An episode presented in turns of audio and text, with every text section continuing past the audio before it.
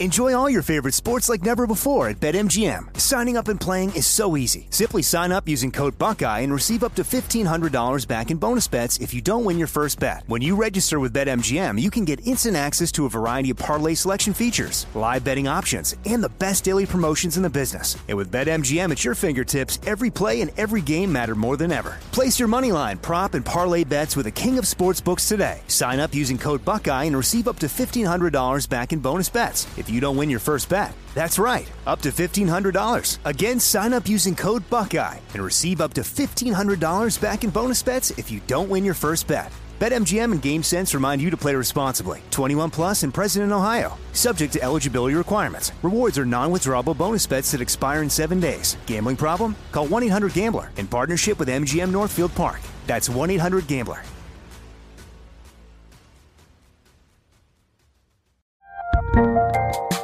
There's a lot happening these days. But I have just the thing to get you up to speed on what matters without taking too much of your time. The Seven from the Washington Post is a podcast that gives you the seven most important and interesting stories, and we always try to save room for something fun. You get it all in about seven minutes or less. I'm Hannah Jewell. I'll get you caught up with the seven every weekday. So follow the seven right now. This is your moment, your time to shine, your comeback. You're ready for the next step in your career, and you want an education employers respect. So you're not just going back to school, you're coming back with Purdue Global. Backed by Purdue University, one of the nation's most respected public universities, Purdue Global is built for people who bring their life experience into the online classroom.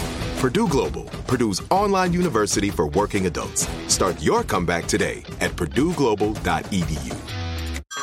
Hey everyone, it's Ted from Consumer Cellular, the guy in the orange sweater, and this is your wake up call. If you're paying too much for wireless service, you don't have to keep having that nightmare. Consumer Cellular has the same fast, reliable coverage as the leading carriers for less. And for a limited time, new customers receive their second month free when they sign up and use promo code MONTHFREE by May 31st. So why keep spending more than you have to? Seriously, wake up and call 1 888 freedom or visit consumercellular.com. Taxes, fees, and other third party charges will apply. See website for additional details.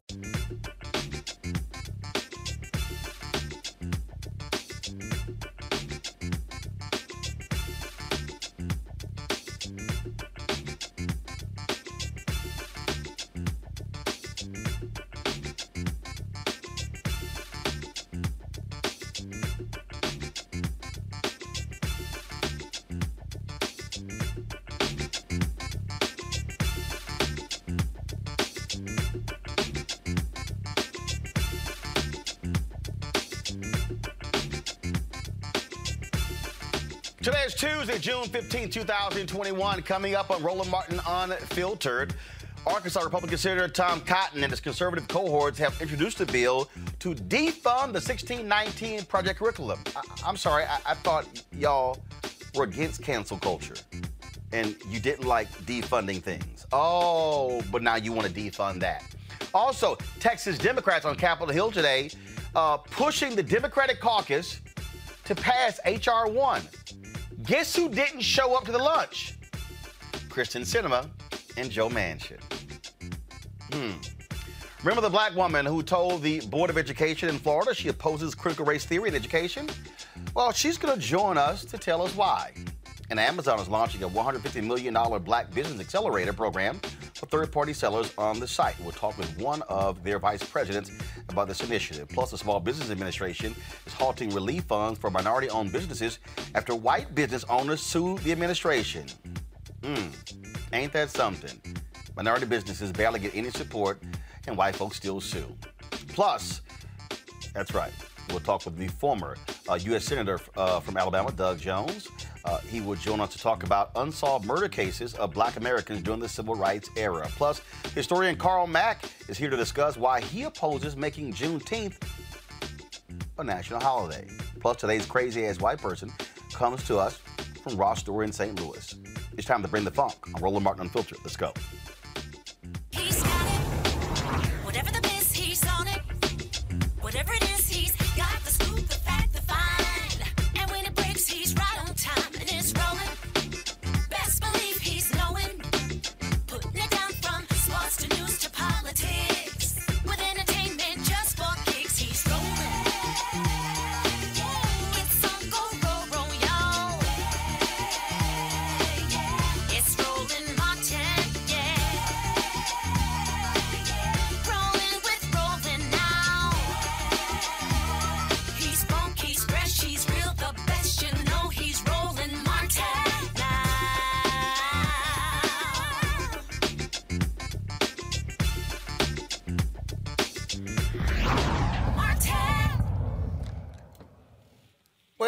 Trash ass is Senators Kyrsten Sinema and Joe Manchin when Texas Democrats come to the U.S. Capitol today to actually implore Senate Democrats to pass House Bill 1, to pass John Lewis Act. They have a luncheon on Capitol Hill. All Democrat senators show up, except Kyrsten Sinema and Joe Manchin. I'm just trying to understand how arrogant they are. And, and check this out. Then a couple of the state officials from Texas meet with Senator Joe Manchin. Oh, I'm sorry. They don't meet with him. They meet with his staff. He wouldn't even meet with them. Do y'all see how shameful and despicable this is? Let's go to my panel. Ben Dixon, host Benjamin Dixon Show podcast, Teresa Lundy, principal founder of TML Communications, Mustafa Santiago Ali, PhD, former senior advisor for environmental justice, EPA. And so uh, we're also uh, efforting uh, to get one of those state officials uh, on the show uh, to talk about their meetings on Capitol Hill today. Uh, but, but, but Ben, how, how trash, how pathetic and shameful is Kyrsten Sinema and Joe Manchin when these Texas Democrats come to Capitol Hill to talk about how they thwarted the passage of a Republican led voter suppression bill, and these two don't even show up for the luncheon. All 48 other Democrat senators show up, but these two don't. When somebody shows you who they are, believe them. And Joe Manchin and Kyrsten Sinema, they have shown us repeatedly exactly who they are. They might have the Democrat D by their name, but they're certainly there on behalf of the Republican Party. When they reach across the aisle, they're not reaching across the aisle to get Republicans to turn in our favor. They're continuously reaching towards us to pull us closer to the Republican Party. And the fact that they would not show up to these meetings this morning means that there's a certain level of condescension, casual dismissal of not only uh, elected officials, but if they did this to elected officials, imagine what they do to the people. And so they feel like they have no responsibility whatsoever to answer on behalf or answer to the people because they don't feel like they have to answer to the other elected officials. I mean, it, it's unbelievable, uh, Teresa, when, when, you see just uh, how, how, how shameful these two are.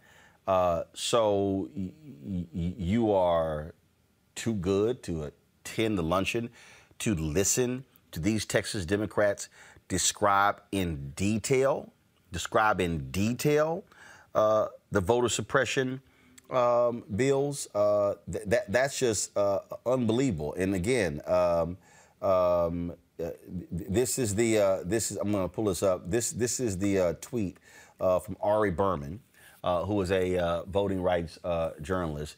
Manchin and Sinema didn't attend Senate Dem lunch where Texas Democrats spoke about need to pass For the People Act to stop GOP voter suppression.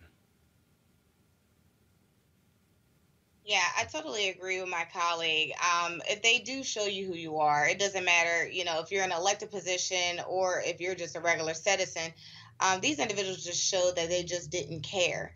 Um, and and it's just interesting to see because we are such a, in a critical space right now where uh, you know even if we don't take the listening uh, component um, about the bill, I think we're you know even missing the mark when we start looking at some of these elected officials and what we are asking them to do. You know, we we already know half of them, you know, read legislation and ha- when they co-sponsor it. So to not even take a lunch, just a slap in the face to everybody who voted for them. Uh, this is one of the folks uh, out there who responded, Mustafa. Manchin didn't bother to meet with Texas Democrats regarding the damage that new Texas voting laws would do to Texans if the For the People Act doesn't pass. What is wrong with that man? You know, it's just, it's extremely disrespectful. You know, Senator Manchin has shared with the country mm-hmm. that he still had folks he wanted to talk to. He wanted to garner more information so that he could make an informed decision. And, and, he wants to go through this process. But yet, folks who are in the thick of it in Texas spent their time, spent their resources to actually come to Washington, D.C., and have substantive conversations about what's going on in their respective state and he's shown you exactly how he feels about uh, these individuals and many others who have been advocating uh, for him to actually begin to move forward in a way that's actually more protective of the country. So this is nothing new. You know, he will continue to share with folks, you know, that um, you know that he's still trying to you know get everybody's perspective. So I guess what he's really saying is that these folks' perspective is not that important to his overall analysis. Uh, this here was a, uh, a tweet that uh, Ari Berman put out. 68% of Americans support For the People Act, including majority of Republicans. It has bipartisan support among the public. Reporters should point that out when GOP senators lie that it isn't popular. Uh, ben, uh, it's amazing what happens when you got facts. Right. But eh, I mean, it shows the extent to which they're willing to ignore the facts. They're willing to distort the truth. They're willing to use half truths, not only the Republican Party, but Sinema and Manchin. Because if you think about it, there's always about this 30% of Americans voting electorate that aligns with the bigotry, the absurdity, they align with Trumpism, they align in opposition to H.R. 1. So who is Kyrsten Sinema and Joe Manchin? Who are you really serving? Because you're not even serving a majority of Republicans. You're serv- you're serving that faction, that far right wing faction that does not want black people to vote in this country. So how do they expect us to see them as allies when they're aligning with our enemies? Especially when you won't even meet with the state legislators who can give you an understanding of what's happening. Uh, the, the, the, the uh, writer um, uh, uh Joe, uh, excuse me, uh, Don Winslow has put out this video targeting Senator Joe Manchin. I'm going to play that in a second, um, but right now I want to go to one of the Texas state representatives, who of course was on Capitol Hill today uh, meeting with lawmakers, trying to get them to do the right thing uh, on uh, these uh, on these very issue. Uh, and so, uh, joining us now is Representative Jasmine Crockett. glad to have you here in Roland Martin Unfiltered.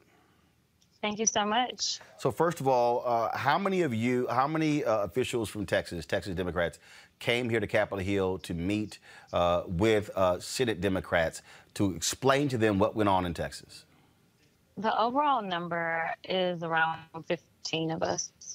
And so there was a luncheon today with Senate Dems? Yes, there was. Uh, how did that go? Because uh, according to Ari Berman and others, uh, uh Senators Kyrsten Sinema and Joe Manchin uh, failed to attend the luncheon.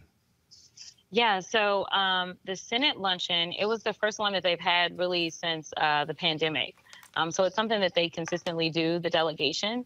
And there were five members. I was not one of those members that actually participated in that luncheon for the purpose of kind of explaining what all happened in Texas. Instead, I actually was set up to meet with someone from Manchin's office, myself and Trey Martinez Fischer. Um, we initially thought we were going to be able to meet with the senator. Um, then we realized that they were in the luncheon, but then we later learned that he was not in the luncheon. Um, we also were told that uh, the senator was actually meeting to talk specifically about um, both of the bills, HR HR one and HR four. Um, so that was really good to hear that he was actually engaging in conversations about this because that's not really been part of the conversation. All we just continue to hear is that he's against, you know, getting rid of the filibuster. And for most of us, it's been like, okay, well, that's going to be a problem if we're going to get this passed. And then most recently, we finally were learning that he actually said that he would vote against HR one. Um, so I just wanted some clarification on the issues, and I also wanted him to understand that it's just that serious. Not only did we walk off the floor, which is the only only the fourth time it's ever been done in the history of Texas, but we also decided to spend our own money to come to DC. Um, we need help and we need cover and we need it now. And so we really wanted him to understand how serious this was to us. Okay, now I'm confused. So y- y'all met with staff. So so he wasn't at the luncheon. Right. So y'all were at the luncheon because y'all had a meeting directly with him. Right. Then he's not at your meeting, but then you find right. out he wasn't even at the luncheon. Did they say right. where was he? Was he in D.C.? Yes, he was. No, no, no, no. He's in DC. Uh, he did not pull a Ted Cruz. He was not in Cancun. Uh, he actually is in DC, and he was meeting with four other senators. So there's other senators that were missing from that um, luncheon, and supposedly it was a conversation to kind of try to figure out what his issues are with HR one, trying to figure out how they could, you know, get over whatever issues they're having right now because that's kind of the first hurdle. Even if you got rid of the filibuster right now, he's saying that he wouldn't vote for HR one anyway. So I think that they were really trying to get some clarity on what his objection uh, objections were to the bill in general. So, how long did you meet with his staff? And who was on the staff? Was his chief of staff? Was it it? was his chief of staff. Okay. How long was Yeah, that it was- meeting? Um, that meeting was a little under an hour. Okay. And how did it go?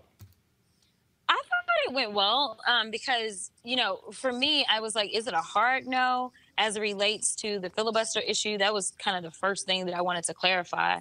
Um, because, you know, deciding to use the filibuster shouldn't be an every other day issue, right? But my issue is that, you know, when we didn't have control, um, that was kind of our excuse. We didn't have control. Now we have control, and it seems like we're not doing anything with the control. So I really wanted to get a better understanding of is this a hard no? And it sounds like he is a hard no when it comes to the filibuster. Um, as it relates to HR one, I wanted to understand what was so objectionable about it. And so they actually started to go through um, the things that they do like in that bill. Um, and they're all things that make sense. They're all things that we need. They would provide cover for us in Texas for sure. Um, and so, you know, it doesn't, I don't really understand where his major objections are. There are some objections, but it doesn't seem like he has objections that are so major that would cause him to vote against it, even though that is where I understand him to be at this point until and unless this bill um, gets changed in some way. So, um, the overall, what did your colleagues say in terms of the feedback they got from other Senate Democrats regarding this issue? Oh, they're all very supportive. Um, the very first senator that we met one on one with was Senator uh, Klobuchar. She was amazing. Um, she was very excited to see us. Um, you know, one of the things that we talked about when we decided to do the walkout was, you know, the the party needs to see a fight. The people need to see a fight, right? We can't continue to get steamrolled in the Texas House or get steamrolled when it comes to DC politics. They need to understand that we will stand up and do what we got to do when the time comes. And so I think you, know it was it was to light a fire really under the people and hopefully get people on our side and start calling some of these senators, you know, in a very bipartisan way. But ultimately, I think that we've actually lit a fire when it comes to a lot of our electeds up here as well. They're very excited. They're very proud. So I think that we actually ignited something within them as well. And so I'm I'm very excited for that. Uh, did any of your Texas colleagues meet with Arizona Senator Kyrsten Sinema? We have not been able to meet with her as of yet. That does not mean that we're not trying, because we will try, but um, we've not we've not had that opportunity. So, so y'all have been trying. So y'all schedule a meeting with Senator Joe Manchin's office. He wasn't there, but you met with his staff. Y'all tried to schedule a meeting with Senator Kyrsten Sinema. You've yet to be able to. They correct. We've been unable, unable to at this point. How long are y'all going to be here uh, in D.C. before heading back to Texas? Uh, we're all staying different amounts of time, but the majority of us will be here at least until Thursday. So we're here and we're ready. we want them to know that it's it's real deal and and we need some help. Well, certainly uh, let us know if between now and Thursday uh, y'all get a chance to meet with Senator Kyrsten Sinema. Uh, you would think that she would have the decency to meet with you, considering the Supreme Court is actually looking at uh, a voting rights case uh, dealing with Section 2 of the Voting Rights Act. Section 4 was invalidated in Shelby v. Holder. Section 2 could be invalidated, and that was that's specifically coming from Arizona. So you would think she would Right. actually care about that. We're we're hoping. I'm, I'm going to remain hopeful as of now. All right then. Uh, Representative Jasmine Crockett we sure- from Texas. We surely appreciate it. Thanks a lot. Thanks so much. All right then. Uh, it's it's it's unbelievable to listen to that, uh, Teresa, uh, and just just the sheer arrogance of Sinema uh, and Manchin. It really is. And, You know, it, it's almost uh, to the point where, you know, it, the respect factor just isn't there. You know, when, I see, you know, activists and um, constituents just coming in drones, they make the appointment, and then the appointment is supposed to be with the elected official, then it goes to a chief of staff. I've had um, one of our advocacy events that I, I did with the nonprofit organization um, it was supposed to be with the leader. It ends up being with the scheduler. So that that was actually unheard of. Uh, and and and of course, I wrote a letter just like this should never happen to any other organization or person.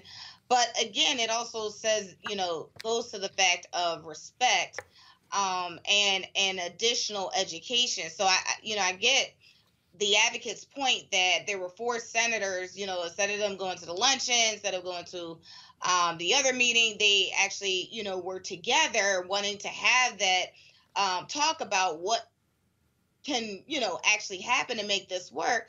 But it, it, again, it's like all these meetings, it just seems like there's no results here. Um, so it's like, I'm not sure what we should do as I am not a lawmaker, but I think eh, there has to be some another sort of alternative because you have somebody where thousands of people, you know, uh, are asking them to change their mind, and then when we're asking for solidified solutions, we're not getting it. But we're getting a bunch of, oh, I agree with this, and you should, we should go with this, and we should put that in the dialogue. So I, I I'm just waiting for the solution here. The, the, the, thing here is very simple, uh, Mustafa. There are no alternatives. I mean, this is what happens when, I mean, bottom line is this here it's 50 50. Uh, one senator wields this much power. Uh, if uh, Sinema and Manchin go, nope, I'm not going to do it, guess what? You have nowhere to go. You can't pass the bill. And then, of course, you can't pass the bill unless you break the filibuster. The two of them keep talking bipartisan, bipartisan, and I keep saying, Show me the 10. Show me the 10 on the other side who are going to go along with this, and they can't. Well, you know, my grandmother says when you know better, do better. I can only really speak about Senator Manchin uh, since I, you know, was raised in Appalachia and, of course, over in Michigan a little bit. So I decided to get on the phone. And I decided to call folks back home in West Virginia, um, across the state, both Democrats and Republicans who I knew. Now, these are what you might still label as somewhat moderate Republicans. Yeah, some still exist.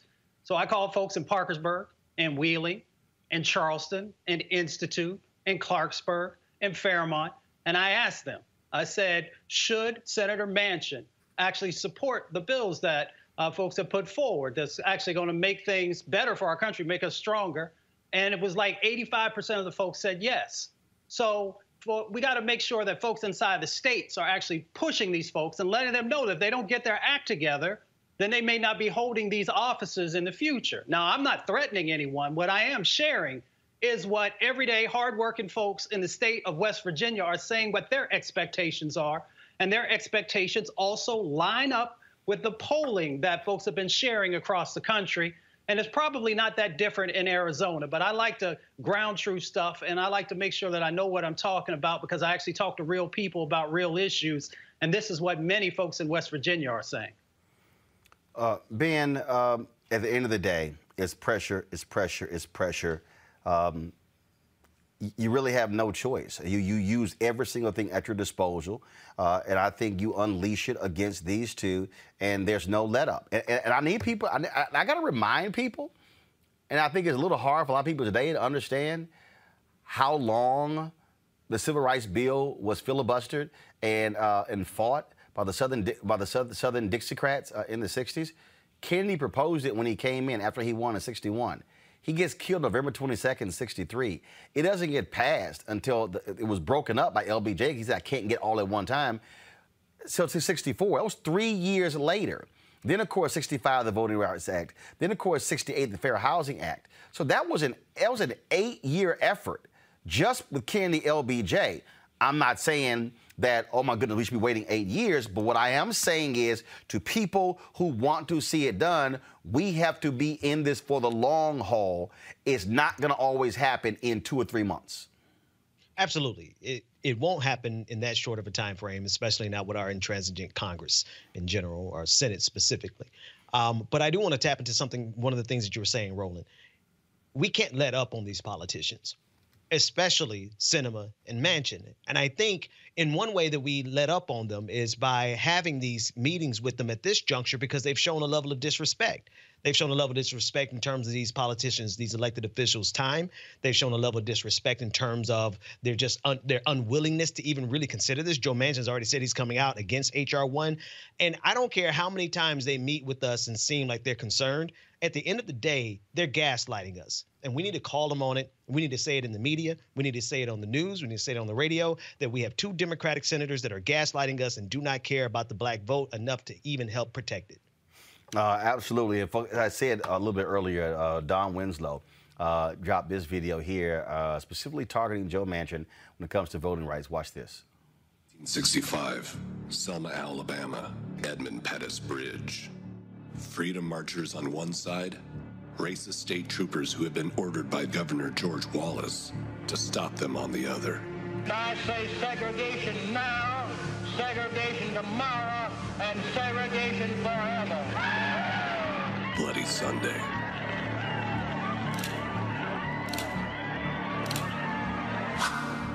June 2021, the state troopers are gone, replaced by this man, Senator Joe Manchin. This man is single handedly blocking the most important voting legislation in the history of this country. Why Manchin and Sinema care more about the will of the Republican Party than about the will of the American people. If it fails, voter suppression will be the law in more than 40 states. We asked Joe Manchin to reconsider his position. Did they change your mind? Now, why would Joe Manchin, a supposed Democrat, be on the wrong side of the bridge? Why would he stand with racists? Why would he vote to suppress black voters? Because Joe Manchin can count. This is the racial composition of the population of West Virginia 93.9% white, 3.4% black. Joe Manchin is never going to support the rights of black voters in a state where black voters represent 3.4% of the population. More than 50 years after John Lewis and so many other black Americans were beaten in the streets of Selma, I think we know which side of the bridge Joe Manchin would have been on.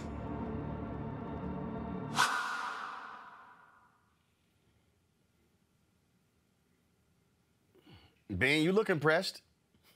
That's what I'm talking about right there. Every day, all day long, radio, television. Don't let this man get away with being the guy who can smile and glad hand and shake hands and and kiss your baby on the cheek and all the while he is absolutely on the side of the Republican Party. He's on the wrong side of history. We can't afford to wait for history to write this man's uh, epithet. We need to do it now, and I think that's a uh, that clip by Don Winslow is amazing. Um, Teresa. It's definitely interesting to see the statistics. I mean, you know, it, it really looks like Joe Manchin is playing right into the hand of his constituent bases.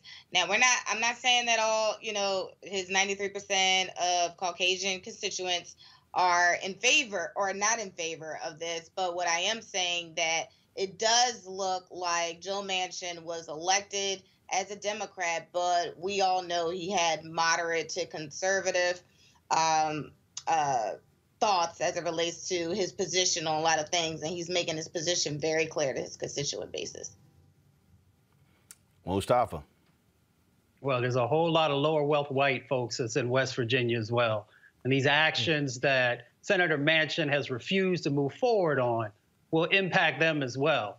Um, of course, it always impacts us first and worst, but some of them are also going to find it much more difficult to be able to, to move forward. So Senator Manchin should remember that many of the folks throughout the state want him to do the right thing, and he just has not been able to do it so far. And so I hope he has one of those uh, moments where he finally realizes who he's supposed to represent, um, and, and we'll see how it plays out. All right, folks, let's talk about the white nationalists in uh, the United States Senate. Republican Senator uh, Tom Cotton of Arkansas, well, guess what? He's doing what he usually does. With the help of his Republican cohorts, including Senators Thom Tillis of North Carolina, the clueless idiot Tommy Tuberville of Alabama, and Senate Minority Leader Mitch McConnell, Cotton has introduced a bill to defund the 1619 Project curriculum. Oh, look at that. For white men. For white Southern men. Hmm. The Saving American History Act would prohibit federal funds to teach the 1619 Project by K 12 schools or school districts. Schools that teach the 1619 Project would also be ineligible for federal professional development grants. Cotton also had the audacity to say racism in the U.S. military did not exist until the Biden administration entered the White House. Y'all want to see some stupidity? Mr. Secretary, we're hearing reports of plummeting morale, growing mistrust between the races and sexes where none existed just six months ago, and unexpected retirements and separations based on these trainings alone. And again, these are not my words, these are the words of your own troops. So I want to ask a few simple but vital questions. Mr. Secretary, do you believe that our military is a fundamentally racist organization? Yes or no, please. Well, I won't give you a yes or no answer on that, Senator, because uh, it, it deserves more than a yes or no. Uh, the military, like any organization, will have its challenges, but I do not believe it is a fundamentally racist organization. Thank you. We- I, am we sorry to will- cut you. I'm sorry to cut you off, but our- our time is limited. I think it is a pretty simple question. I'm glad that you agree it is not fundamentally racist. Do you believe that any member of the military should be treated differently based on their skin color and sex? Again, yes. Well, actually, of course, uh, later, uh, Lloyd uh, Austin, the Pentagon secretary, actually expanded on his comment, but also seems Senator Cotton also forgot about um, what was stated in even the military times, where black and other troops talked about the racism they've actually uh, felt in the armed services. And of course, the story is talking about the white supremacists who are also in the military. Mm, that's exactly what uh, we see going on. Now, of course, uh, you have all this conversation dealing with critical race theory. 1619 Project, folks, is not critical race theory. And one of the folks uh, who has spoken out, uh, we talked about this last Friday, was a black woman from Florida talking to the State Board of Education about critical race theory not teaching the truth. Keisha King is political consultant and co-chair of Moms for Liberty, uh, and she joins us right now. Keisha, glad to have you in Roland Martin Unfiltered.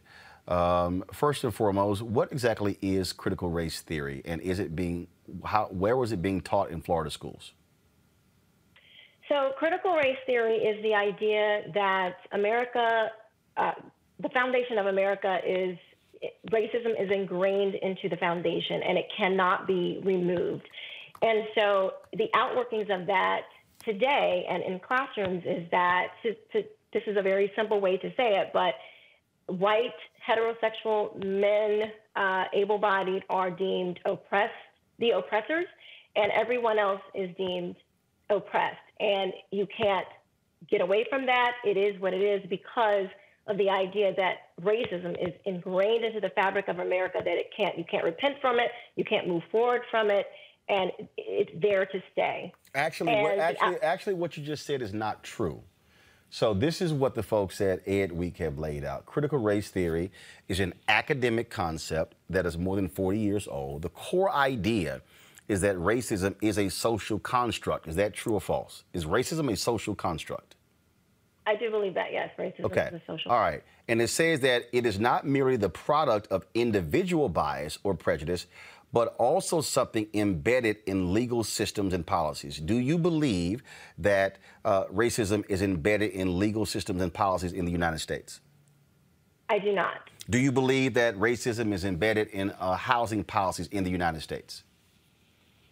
Uh, no, because people have to, people run these systems. And so we would have to say that racism is embedded into people if we are going to say it's embedded into these systems. Well, The so if- so if- so if ra- abstract, they are actually run by human beings. But if, but if the individuals are actually running the system uh, and then it's being implemented, then it's still in the system. So, for instance, when you talk about housing in your state of Florida, there, there have been stories where African Americans, there was one woman uh, who was married to a white gentleman, uh, where an appraiser came out to their home and gave them a far less value on their home.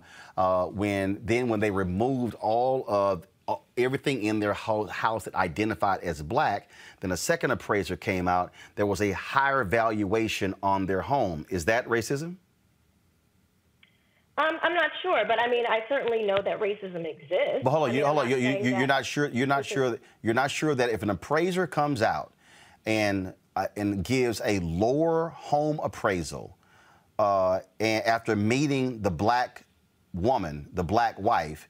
But then when they brought a second appraiser out, the black wife was nowhere to be found. They removed all pictures of her in the home. Uh, they removed anything black art or whatever. Then all of a sudden there was a higher appraisal value. Same house, exact same house, but all of a sudden it's got a higher appraisal value. Is that not racism in housing? I, for me, I would have to have more information. That doesn't necessarily mean that it could be racism. Well, what do you think it is? What, what, what, what do you think it is? Uh, I don't know, but I, I wasn't there. I, I would have, for me, I would Okay. have to have more So, information. so, so let me ask you this question: Do you, do you believe that Me? do you believe that systematic redlining of communities uh, where Black people live is that racism? Redlining? Yes. Yes, that was racism. Isn't it, but isn't that systematic? Because that was a system that was actually imposed by banks. It was imposed by uh, the federal government. It was actually a part of federal policy. Is that not racism? that was the law at a point in time. However, today, in 2021, where we have many more diverse uh, people that run these corporations, we have much more of a diverse. My bottom line is America has progressed.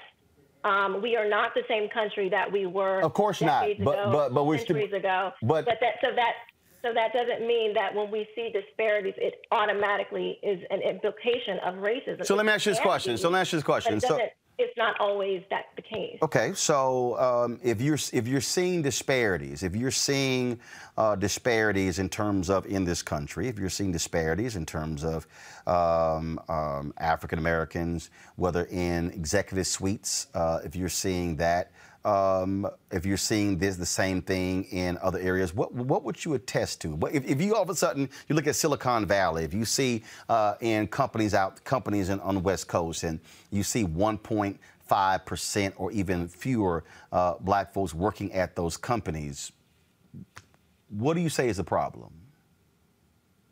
Um, I would say that we should encourage our community to get more involved with STEM, uh, math, Do- do- science. but- but you- but- but- but- we but- don't need to be teaching that you know we're permanently in a state of oppression. But I Keisha, do you- but do- we need to be teaching math. But Keisha, do, but do you but, but do you even know that 60 percent or more of the jobs in Silicon Valley have nothing to do with STEM? Uh, regardless, I mean, they're not. It, it No, no, no, no. doesn't necessarily mean that they're all white either, because a lot of these people are from India. A lot of them are Asian, so they're not. It's not that they're just white people running these things. I mean, there are other. So uh, so that's not problematic? That have dominance in, in those industries So- as well. so and I just believe that we should be afforded those same opportunities. But right there, to but- into those industries. But right there, right there, you said we should be afforded those opportunities. There have been African Americans who have worked at companies like Google uh, and Facebook who have said, who were there on the recruitment side, who have said that those companies refuse to uh, hire and recruit from HBCUs, refu- refuse to have programs. And so they, black folks who worked in those companies, who were advocates, who said that what you just described, we should have an opportunity. What they say is opportunity was not given. They wouldn't even, and in fact, what they would even do is they would even have a sliding scale, would go, oh, because they didn't come from Stanford or Harvard, yeah, that's not gonna work. So when you say the opportunity, but isn't that also racist, racist, racist when you don't even want to recruit from HBCUs, when you look at an HBCU education as less than, when you're not providing those level of opportunities, when your remark, well, they don't fit into our culture. What do you ascribe that then? I I mean, these are individual circumstances. I'm not going to blanket the entire black community as being less than because I'm sorry, I, I know I, I didn't say less than, but that but that's them. telling me that they they didn't because I know plenty of success. I'm looking at you. You're a very successful black man. Well, guess what? Plenty of very successful. But- but- but hold up, hold up, hold I'm not up. saying that that is without struggle. I'm not saying that that is without competition. No, no, I'm no, no, no, no. That that is without any of those things. But, what but you I left out racism. But you left out racism. I don't believe that racism is our primary problem in America today. No, no, no, but that's not. But that's not what I said. That's not what I said. Successful. That's not what I said. What I'm saying is, but you did leave out racism. See, because what you don't know is, what you don't know is that when I worked at, when I was an intern at the TV station in Bryan College Station, Texas, when a weekend sports anchor job came open at KBTX, the sports director, the assistant sports director, the 5 p.m. producer, the 6 p.m. producer, the 10 p.m. producer, they were like, yo, Roland's the best one for the job. The white male news director made it clear he was not going to hire a black male. His dear friend, investigative reporter Alice Brown, took me on a walk and said he's not going to hire you. Now, did that somehow stop me? No, but here's what I will say. Did that actually have an impact? What, what, what, what, first of all, it impacted me economically because I did not get that particular job while I was in college. But here's the whole point. Why should racism prevent me from being able to get a job? Yeah, the guy's name was Jeff Braun. I still call his name out. And it was undeniable. I'm talking about, like, it wasn't even close in terms of who was best. And so that was an example that I personally experienced in terms of racism in my career as a student at Texas A&M. And what I'm saying to you is that exists. I have been in media since I was 13 years old. Racism exists in media. I have seen editors choose not to hire folks based upon race. So to act like it doesn't exist when you look at the numbers, it's undeniable in media when white men dominate the C suite and very few of us are able to get through the ladder. It's real, but to you say Martin, those are Mr. individuals. Martin, one of the very first things I said was that racism exists. So you're put. I never said that racism does not exist. No, but you will said you said not in system. As long as we're on this side of heaven, there will always be racism. There will always be murder. There will always be horrible, awful things. And what I am saying is that we are the most successful black people, Americans, black Americans are the most successful black people in the entire world. And so what I am saying is that it is insulting for us to be in the most successful country in the world, the most pro- progressive people in the world, for people to tell us that we are in a perpetual state of oppression is an insult.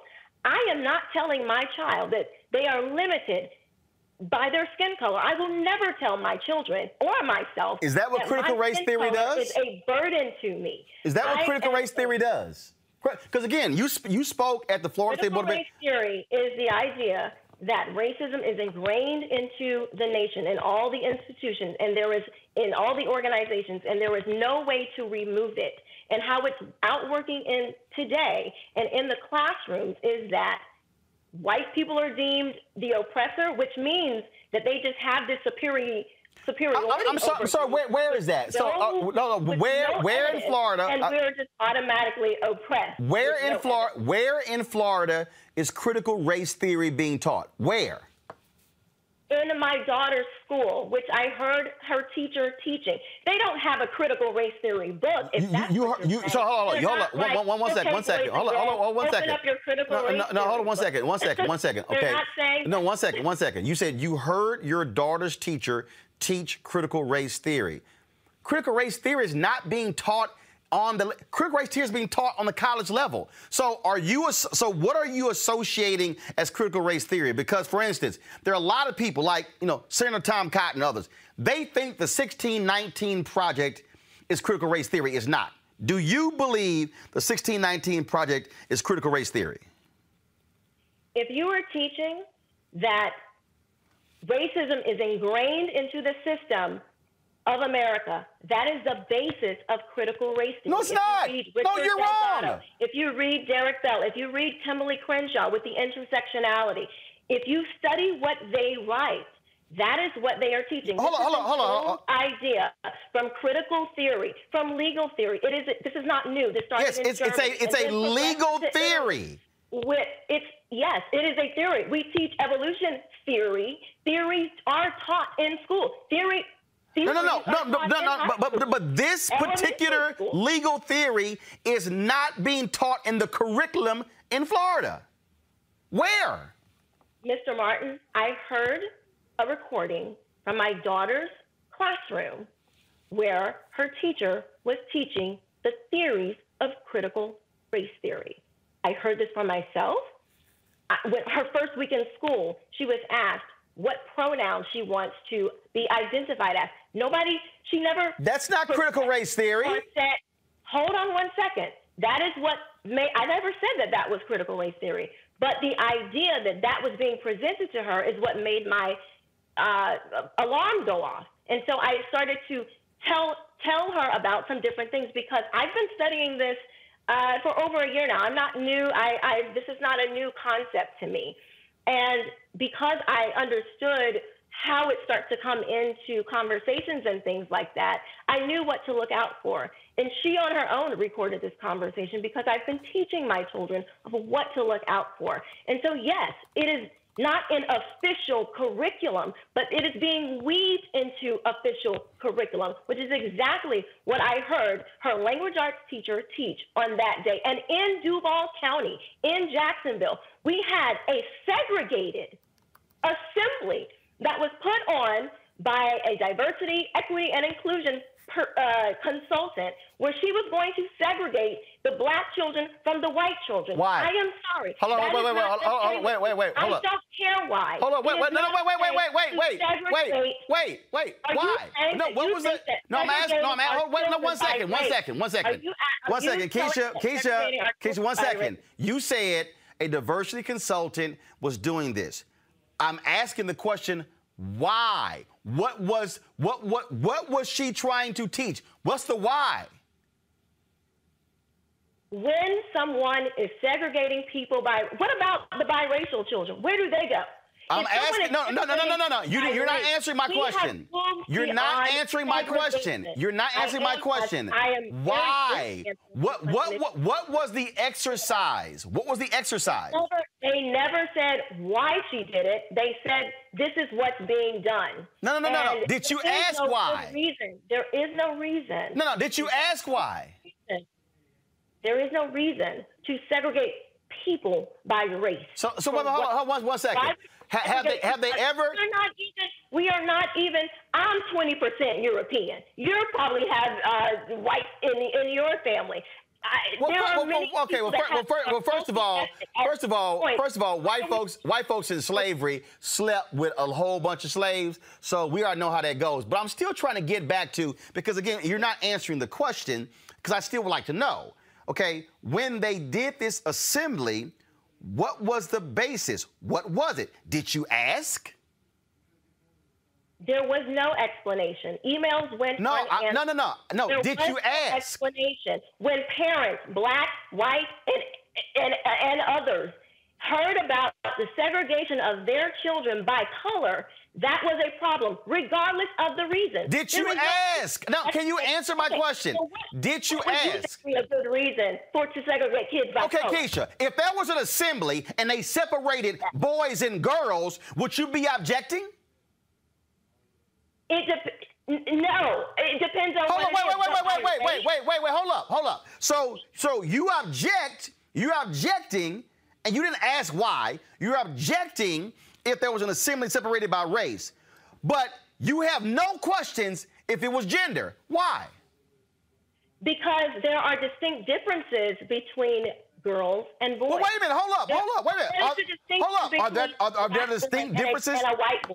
What is the distinction between a black girl and a white girl? What is the distinction between a biracial girl I'm still, and I'm still trying. girl? I'm still trying to understand. I'm still trying to. Have you ever heard? Have, have you ever heard of the? distinct differences? We our, our brains are even made up differently. Unless you think you agree with some of these. So, I, I, so I, it's, it's interesting. people are intrinsically different, are lower, are somehow different than other people. I cannot understand how you could think that there would be any good reason to segregate people by race. I, I find it interesting that you would not. I, I, I find it interesting. Why would we segregate people by race? I, find it interesting that you would object.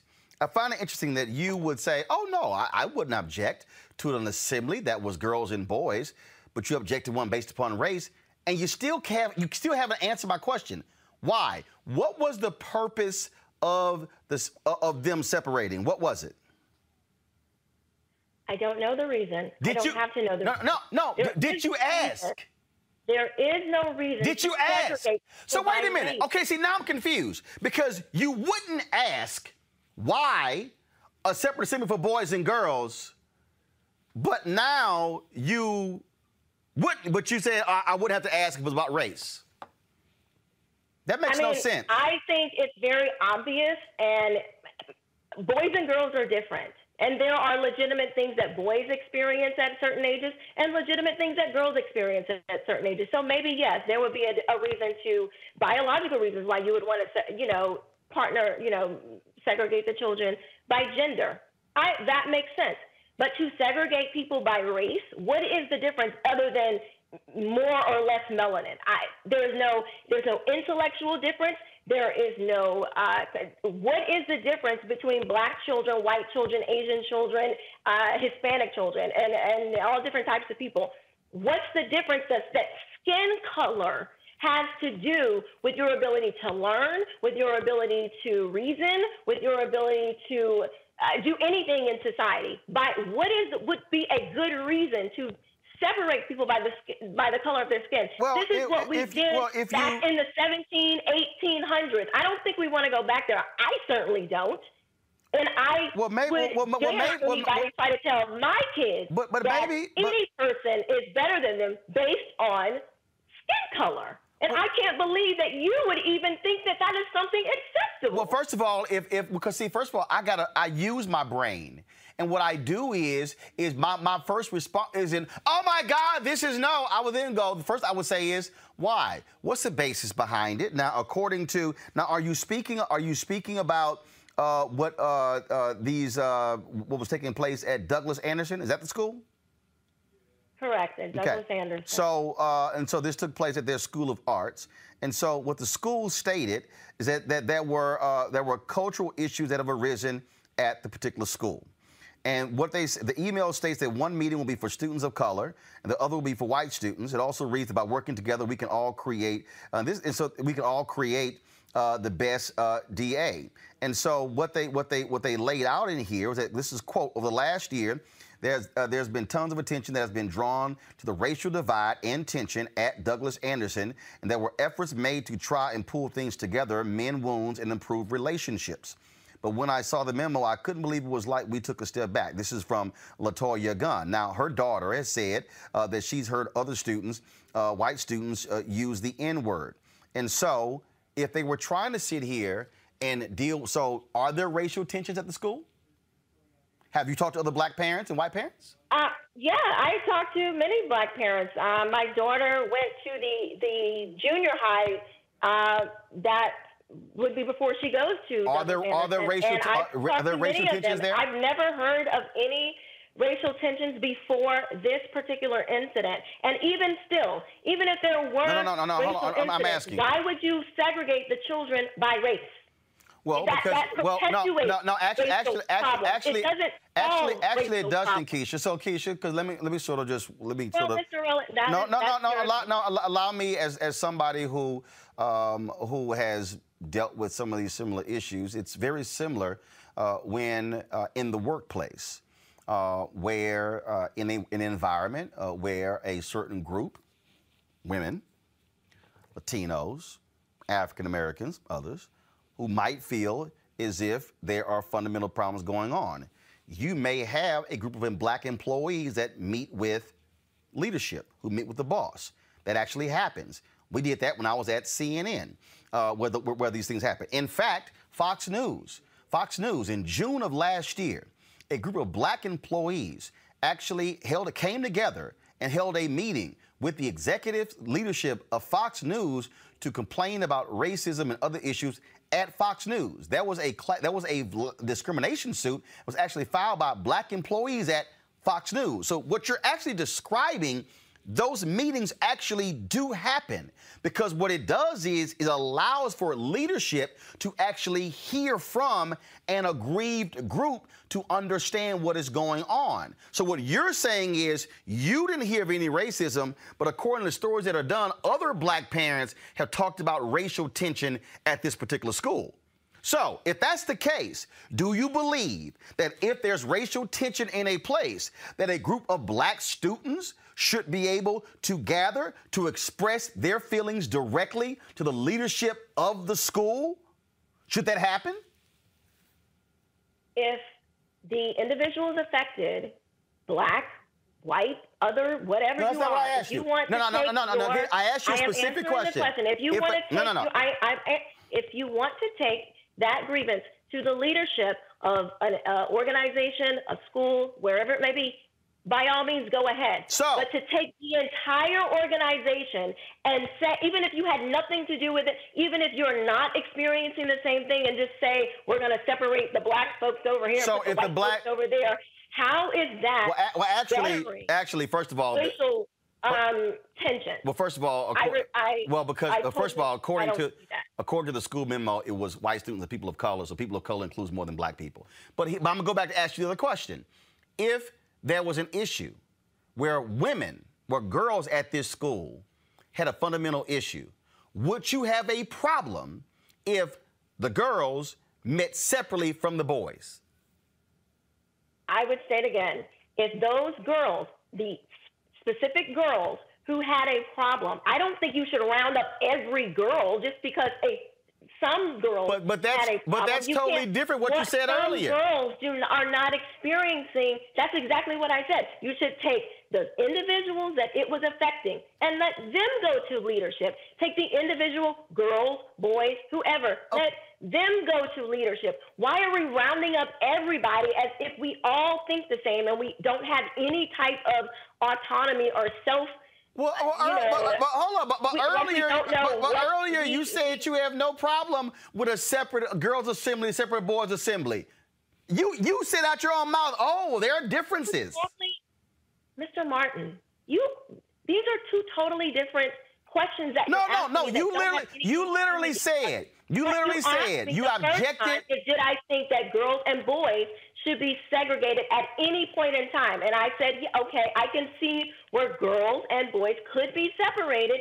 If you're talking, you know, you may want to talk about getting your cycle. Boys don't experience that. Or, you know, boys going through different things that they go through biologically. I can understand a grouping of So, so you that's can, that happens to every girl. so you can under, you can understand that, but you can't understand a group of white students, a group of people, uh, people of color, and talking talking about the issues they may be facing. And here's the deal: if you're black or Latino and you go to the meetings people of color, you can stand up and actually say, "Hey, I've had no issues, no problems here at the school. It's been great and wonderful."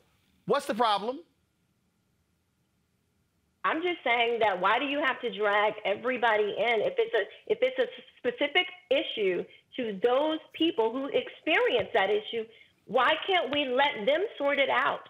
Why are we trying to make this like that every person who is identifies within that group or maybe associated within that group that they automatically have the same issue? Because, prob- because probably if you've had such a widespread issue, you cast a wide net. And wait, probably wait, and wait, probably wait, wait, wait, But then Okay. again, but then again, you still had no problem with the group meeting. I'm still going to go back to this here because this is still very interesting. Um, you, you, you, you, you, talk about critical race theory and what we're seeing across this country. We're seeing folks just lump everything in together. They any conversation, so anything dealing with race, and that to me is what the folly is. The reality is, in Florida schools, just like in Texas and Oklahoma and Arkansas, critical race theory was not being taught. It was not in the curriculum. It was not there. And so, does it? So since you, since I'm gonna use your example, I'm gonna use your example. Let me just use your example of, well, if this group has a problem, then take it up with them.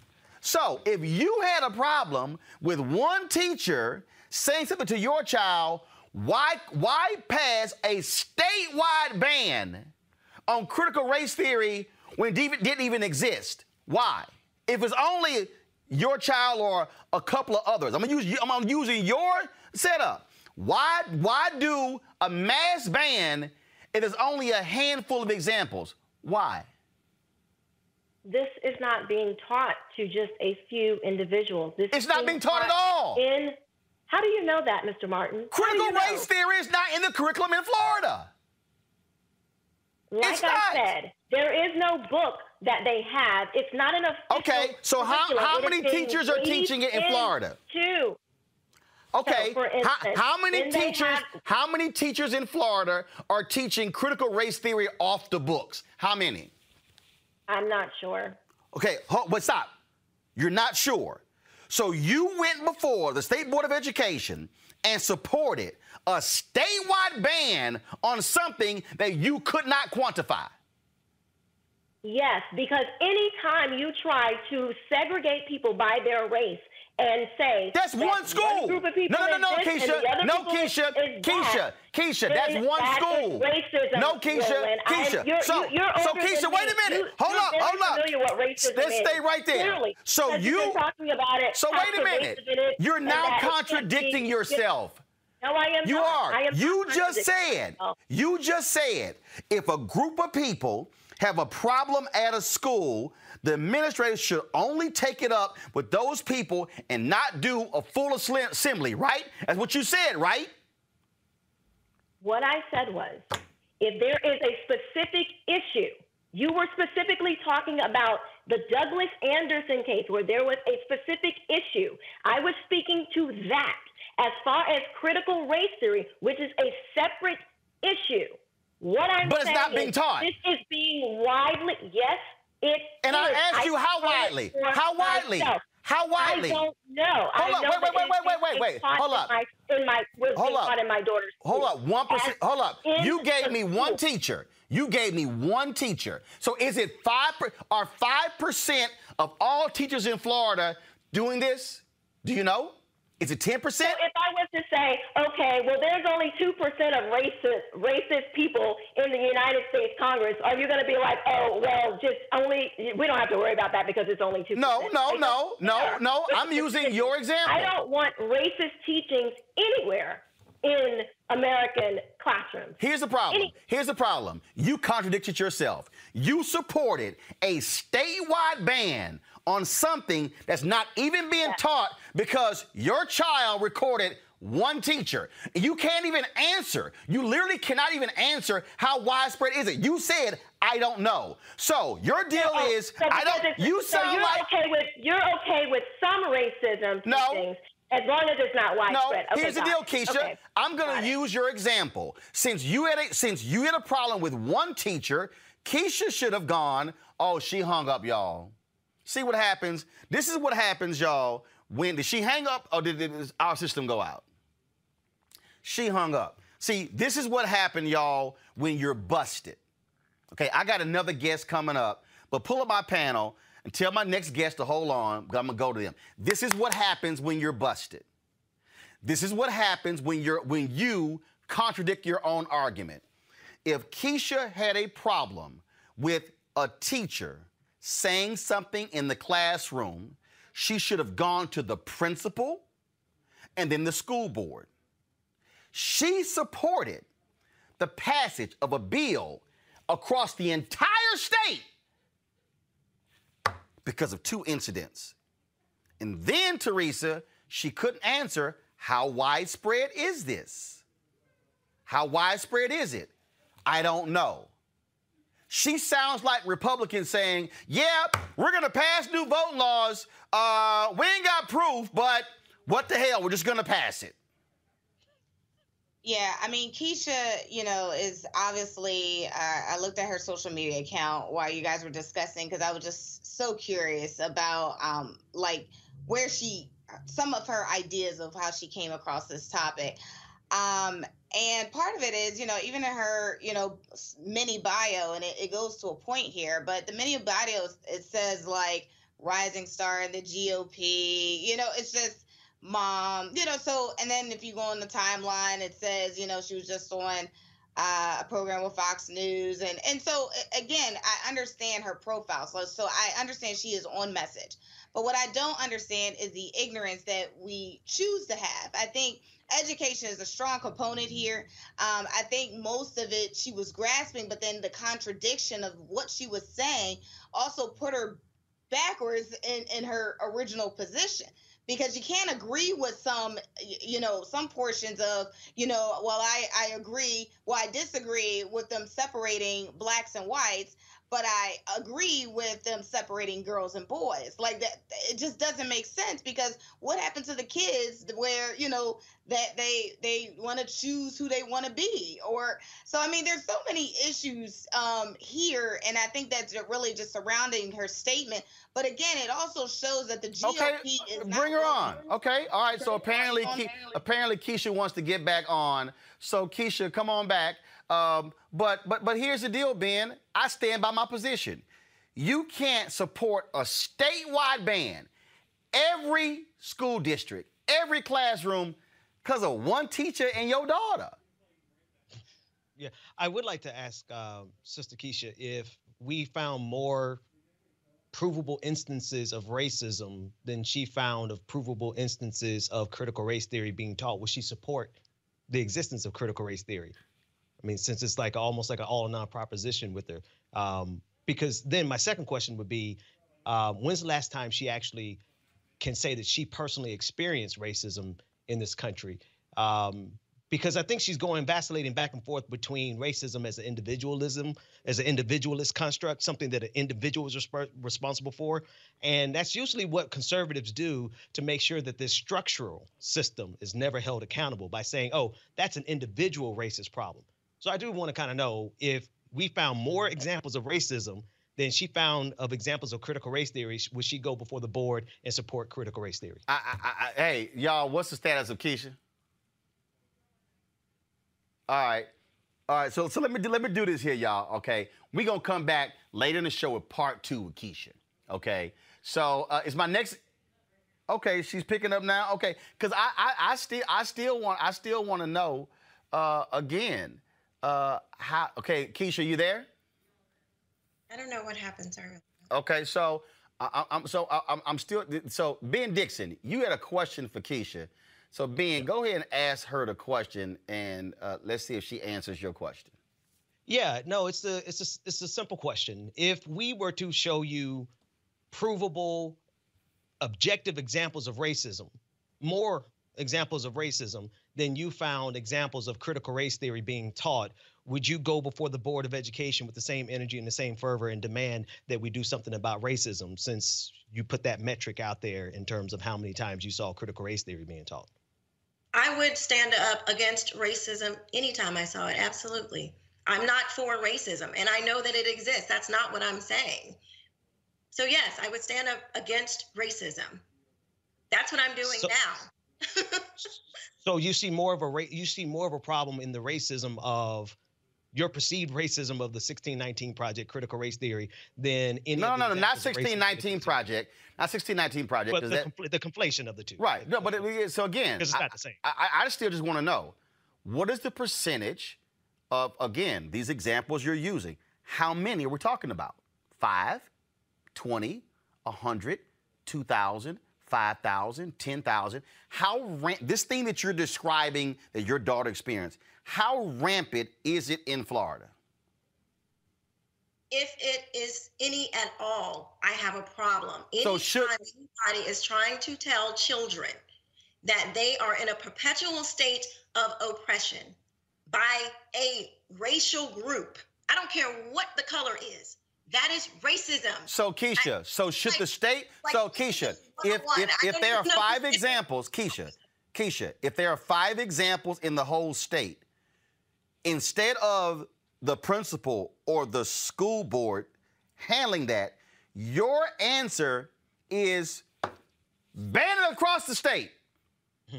Even though I don't know, That would just like be saying that would just like saying, well, there was only one hanging. So why do we need to um to ban hanging people?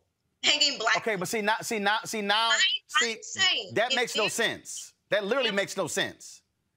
Because you, I'm again though, if I, because hold up, I'm using, I'm using your language. Your, I'm using your language. You said that if there were a group of students or a group of people on a job who had an issue, that group of people should go to the superiors at that school to deal with it. You said, and not have a block wide assembly. And what I'm saying to you is if there are a group of parents who are objecting to a group of teachers, why not deal with those teachers and that principal as opposed to say to the State Board of Education, oh, we're just to ban this thing across the state that actually doesn't even exist in the state?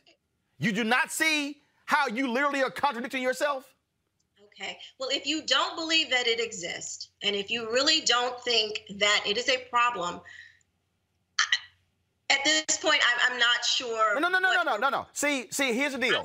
Here's the deal. I, I'm gonna use I'm gonna use a legal standard. In order for Roland to show, if I want to do a class action lawsuit, I have to show that there are multiple people who have been harmed. I have to actually show. I gotta have evidence. I gotta have data to say, oh, this isn't what one case of Roland being harmed. No, here are multiple examples of African Americans who have been denied. What I'm saying to you is, you can't even provide that to me. You can't even tell me that 5,000 teachers or 7,000 teachers or 100 teachers. All you have is one teacher recorded with your daughter, and you stood up at a state board of education meeting and supported a statewide ban based upon one instance of your daughter. And I'm using your example. Why didn't you, versus have the state ban it, why didn't you go to the principal and the school district and say, I have a problem. Let's deal with it here, as opposed to say, oh, let's do it. Because guess what? There are a bunch of schools and teachers who don't do what you do. So now you pass the law that impacts them, and they have n- nothing, even nothing going wrong. Do you not see the contradiction? If they're, not, if they're not teaching it, that they don't have to worry about But it. you, but you already said they're not teaching critical race theory in the district. You said they're teaching it unofficially. If they're, that's right. And there's many. And how many? How many? Mr. How many teachers are unofficial? Keisha, Keisha, answer my question. How many teachers? If teachers are teaching Keisha, answer my question, Keisha. How many teachers? I don't know in- that oh, answer. Keisha, I have- Keisha, Keisha. I don't know because You so you're you're admitting, you're admitting, you're admitting.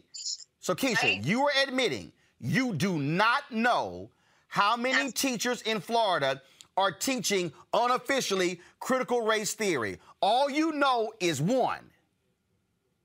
No, that is my personal experience. Okay, I how many then?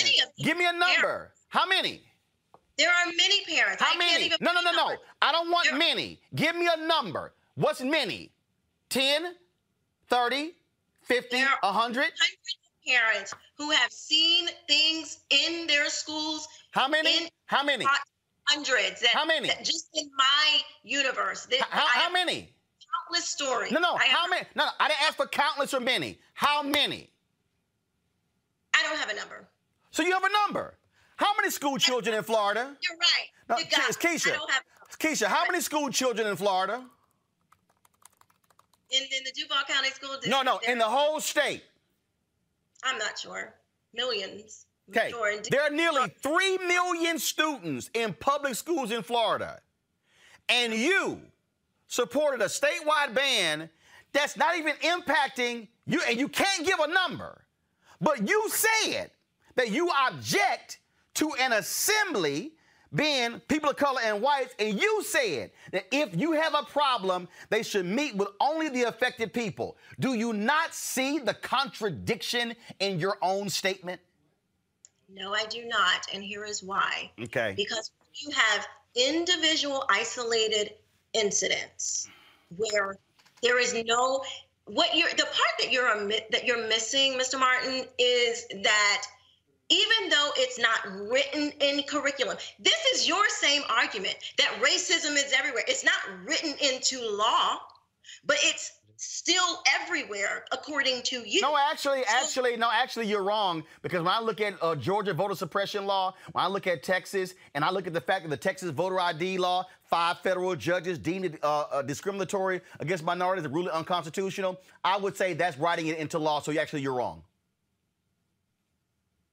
You're stating that No, what I'm It- stating is that five federal judges ruled the Texas voter ID law was unconstitutional and discriminated against minorities. So what I'm arguing is that law that was written, yeah, that was discriminatory as it was written. So yes, you're correct. if it ex- if if racism is being taught in schools, even if it is unofficially taught. What is wrong with saying, okay, you know what? This type of teaching is it, it's not going to be taught at all. Well, well, well, well, I, I, well, I would say this here. I would say it would be nonsensical.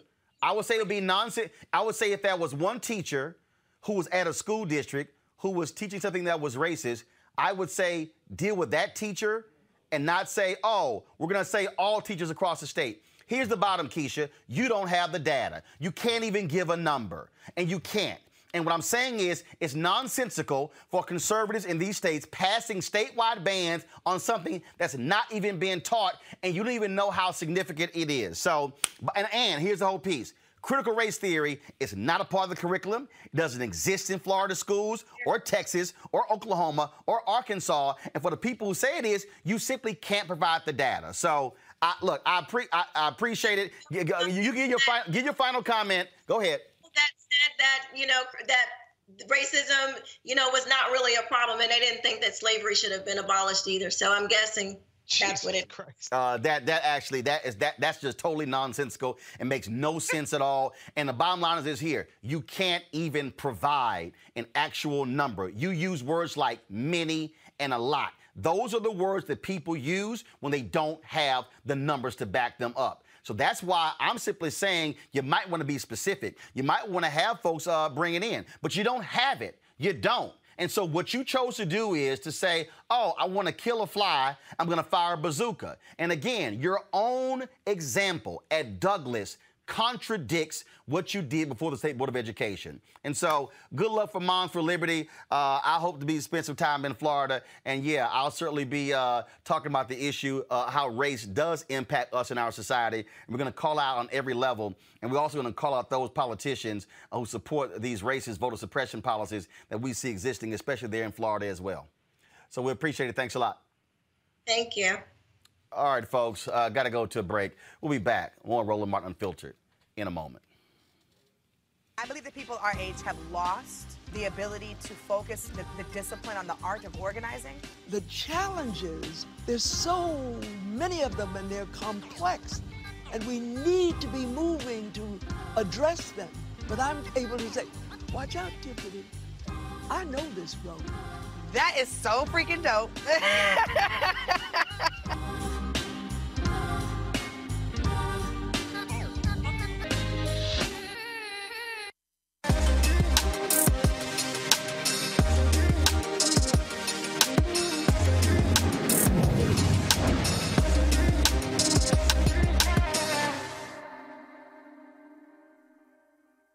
conversation there, you'll see, folks, there's this belief that somehow you don't have racism in systems. But the reality is this here. Uh, we do know exactly how black businesses have been impacted by economic apartheid in this country. We have seen a significant effort since uh, George Floyd's uh, murder, uh, where people have been dealing with the racial inequality that exists and understanding the unique challenges faced by black owned and other minority businesses. Amazon, they're launching a $150 million Black Business Accelerator program for third party sellers on their site. Almost all third-party sellers on Amazon are small to medium-sized businesses. Third-party sellers represent nearly 60% of product sales on Amazon, and they enjoyed record sales growth in 2020. Now the company wants more black-owned businesses to enjoy that success. Joining us right now is Lorenzo Patton, Amazon's Vice President of Finance Operations and Services. Uh, Lorenzo, uh, glad to have you on the show. Thanks for waiting. Uh, first, uh, first and foremost, what what what caused this to happen? What what caused Amazon to say, you know what? We got to create this initiative. What spurred it? Was the uh, incredible idea of one of our um, Amazonians, um, Tiffany Johnson. Um, she works with sellers all the time, and she was as she was working through and helping these people achieve a success.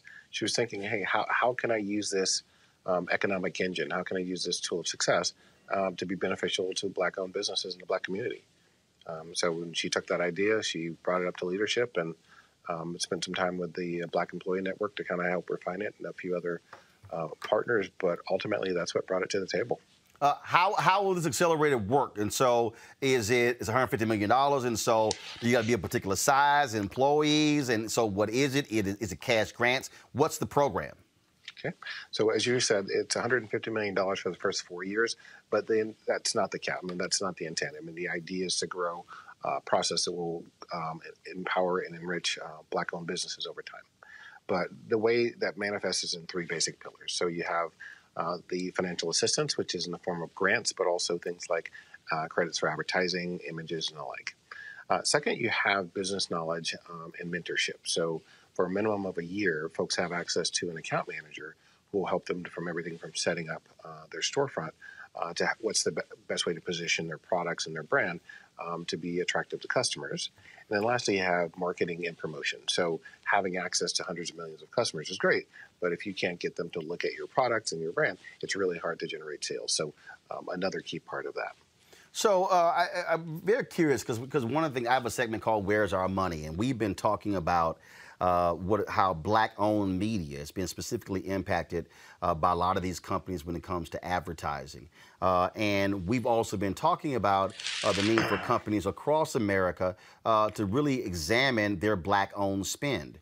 Uh, this obviously is talking about these third party sellers that are on Amazon. Have y'all also been looking at this issue with the business that Amazon does with black owned companies out, outside of third party sellers? But I'm talking about uh, black owned media, black catering companies, black limousine companies. I mean, really looking at uh, that supplier, some call supplier diversity piece uh, as well, because that's also uh, a significant uh, block that African Americans are not getting opportunities from major companies. Right. So it's absolutely something we look at as a company. And as part of bringing this to the table, we not only leverage the traditional media, we use black owned uh, media sources as well to help promote this. Um, additionally, uh, black creative firms to help um, set this up and give it the right marketing uh, branding in terms of how to bring this forward. So, and beyond that, um, we, we, leverage um, black and minority owned businesses mm-hmm. and a whole host of things, and that's including our operations. Um, as well as other supplying um, for corporate offices and the like. So Amazon drop, spends about twenty billion dollars a year on marketing. Do you know specifically how much is spent with black-owned media, what that percentage is. And we've been, of course, we've been looking at many other companies. And the reason I'm, the reason I'm, I'm, I'm bringing this up because I think it ties directly into your accelerator program uh, because pre-COVID there were 2.6 million black-owned businesses in America, but 2.5 million only had one employee doing average revenue $54,000. And so I'm all about how do we also build capacity. I would assume that the purpose of this accelerator program is to build capacity of these uh, black-owned businesses so they're not one employee, they're three and five and 10 and 20, and they're also building 100, 500,000, multiple million dollars in revenue. Uh, so I'm curious uh, of, of, of, the annual spend uh, of Amazon, do you know how much is spent on black-owned media? So I don't know what's spent on black media, and frankly, until this program came about, we weren't tracking uh, black-owned businesses as they were signing up as sellers. That said, part of this program is to do exactly that. So to know who are the black-owned businesses, and then how do we uh, gear them towards success. Um, I will say that part of the the way I think about this is Amazon represents a uh, economic engine. And if I were to look back at the sales that were generated between April 1st, 2020 and uh, March 31st, 2021, uh, those businesses sold 3.7 billion, or billion uh, products, um, and on an average had revenues of over $200,000. So, from my perspective, being able to tie black-owned businesses into an engine that's producing those sort of results mm-hmm. will absolutely be a wealth builder. Oh, I, I, I, agree. I agree, and, and, and I'll say this here, that which is one of the reasons why I agreed, uh, you know, to have you on talking about this because I have a. This is a black business. Normally, in this segment, I feature a black-owned business because uh, I, I want to promote those businesses uh, utilizing this show, which is why we did this here. Uh, and so I'm glad to see that y'all are doing that. Uh, you know, whatever help we can provide, but I, but I certainly, I certainly what I think is important. I really believe it's important. Um, if because we talk about uh, Amazon being an economic engine, here's the reality, and I'll say this here: if Amazon and look, we've done this. So Dentsu has made their announcements. Uh, General Motors, uh, 20 companies with Group M. If Amazon came out and said we're going to spend 5%, 10% of our marketing annual marketing budget with black-owned media, and we're going to challenge every other major corporation. I fundamentally believe, Lorenzo, that Amazon could completely overnight change how advertising is being spent and how the impact on black owned media. And so, I, I'm so to me, this is something that I think is an opportunity for Amazon. So just like with this initiative right here, uh, I think Amazon should throw the challenge down. You should be challenging every other company uh, to do the exact same thing, creating uh, accelerator programs, uh, because we know how we've been systematically frozen out of systems. Uh, and this is, to me, uh, how the game can be changed in what I call this third reconstruction. From my perspective, that's exactly. I mean, your points about being intentional. Uh, the Black Business Accelerator is done exactly to how do we go beyond just having a general offering. Could a black-owned business go and sign up to be a seller, one of multiple millions of sellers? Absolutely. It's the intentionality of saying we are going to help these businesses succeed, or succeed. We are going to position them. We're going to give them the resources. And to your point, that's been one of the, the gating factors is do I have the capital to be able to start my business? Do I have the know-how to get myself on online and then be successful embarking myself in front of hundreds of millions of customers? So I, I, I agree. I think this is a great program and that intentionality, the more that we can do that and other companies can follow suit, I think will have a tremendous impact on black-owned businesses and the black community. Where can folks uh, get more information? Where can they sign up? Uh, so they can go to Amazon uh, forward slash BBA. Um, we have a team of people ready to sign up uh, folks to be in the program, and I think it's going to be a huge opportunity. All right, then. Well, certainly looking forward to that, uh, and and I look forward. Uh, certainly getting back with you uh, specifically on, on that black-owned media spin. I mean, obviously, being a black-owned media company, that's a particular passion of mine. Uh, I've been doing this since I was 13 years old. My first job was in black-owned media, uh, and I'm seeing I'm, what I'm looking at is where we're going to be in 30 years. And if we don't change this system now, I don't want a black-owned media entrepreneur 30 years from now fighting the same battle. Uh, and so, uh, so I would love to know uh, you know, what Amazon's current black-owned media spend is, and then what Amazon wants it to be uh, in, in the next five years. And so, like I say, Byron Allen, Todd Brown, Butch Graves, uh, a bunch of us, uh, you know, have been pushing a lot of these companies to change the game because uh, that allows us to be able to grow and us to be able to, you know, when companies are spending advertising dollars with us, then we can hire more staff and we can actually cover more things and actually have a robust news operation. Uh, and so I certainly are interested uh, in, in, knowing what that is. And so uh, we'll look, look, forward to this. And so we encourage our uh, users uh, to sign up, but definitely want to be follow up on that as well. So give out the, that site again. It is Amazon forward slash BBA. All right. Uh, Lorenzo, thanks a bunch. Good luck with the program. Thank you, Mr. Martin. It was a pleasure being here. All right. I'm Mr. Martin, my daddy. I'm Roland, so it's all good. all right, I appreciate it. Thanks a lot. all right. Have a good evening. All right, folks. Uh, thank you so very much. All right. So uh, let's uh, let's now go to. Um, uh, my next story, and that is um, my next guest has really been uh, involved in trying to uh, get a lot of these civil rights cold cases solved. Uh, finally, uh, this week, uh, President Joe Biden named several people to a board that will be looking into these cases. I mean, I saw, when I came across it, Clayborne Carson, a buddy of mine, Stanford University with the King Center there, he is going to be on that particular board as well. Um, and then also there are there are others uh, who are going to be honored. I'm looking forward right now. Uh, President Biden, uh, he announced, give me one second. Uh, this was the email. Y'all go to my iPad, please. Call, uh, excuse me, uh, Margaret Burnham, Clayborne Carson, Gabrielle Dudley, and Henry, Henry Klibanoff, nominees for member of the Civil Rights Cold Case Review Board. That was created uh, by a bill that was passed in the United States Senate. Uh, the uh, author of that, uh, former Alabama uh, Senator uh, Doug Jones, who joins us right now. I'm glad to have Doug back on Roland Martin Unfiltered. He also is a distinguished senior fellow at the Center for American Progress and attorney at the D.C. law firm of Arent Fox LLC. Senator Jones, glad to have you on here. Before we get to that, I, you may have heard that wild conversation I had with that woman from Florida talking about critical race theory and this whole statewide ban.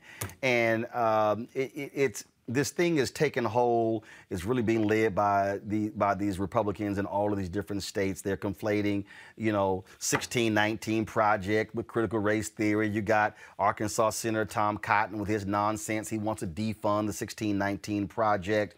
Uh, and all of these issues we talk about, uh, what, you're dealing with here, and this is just my point of view, I just think you're dealing with white fear. Yeah, you got some black folks like Keisha out there, but you're dealing with white fear. They don't want their kids to learn about the reality of what happened in America.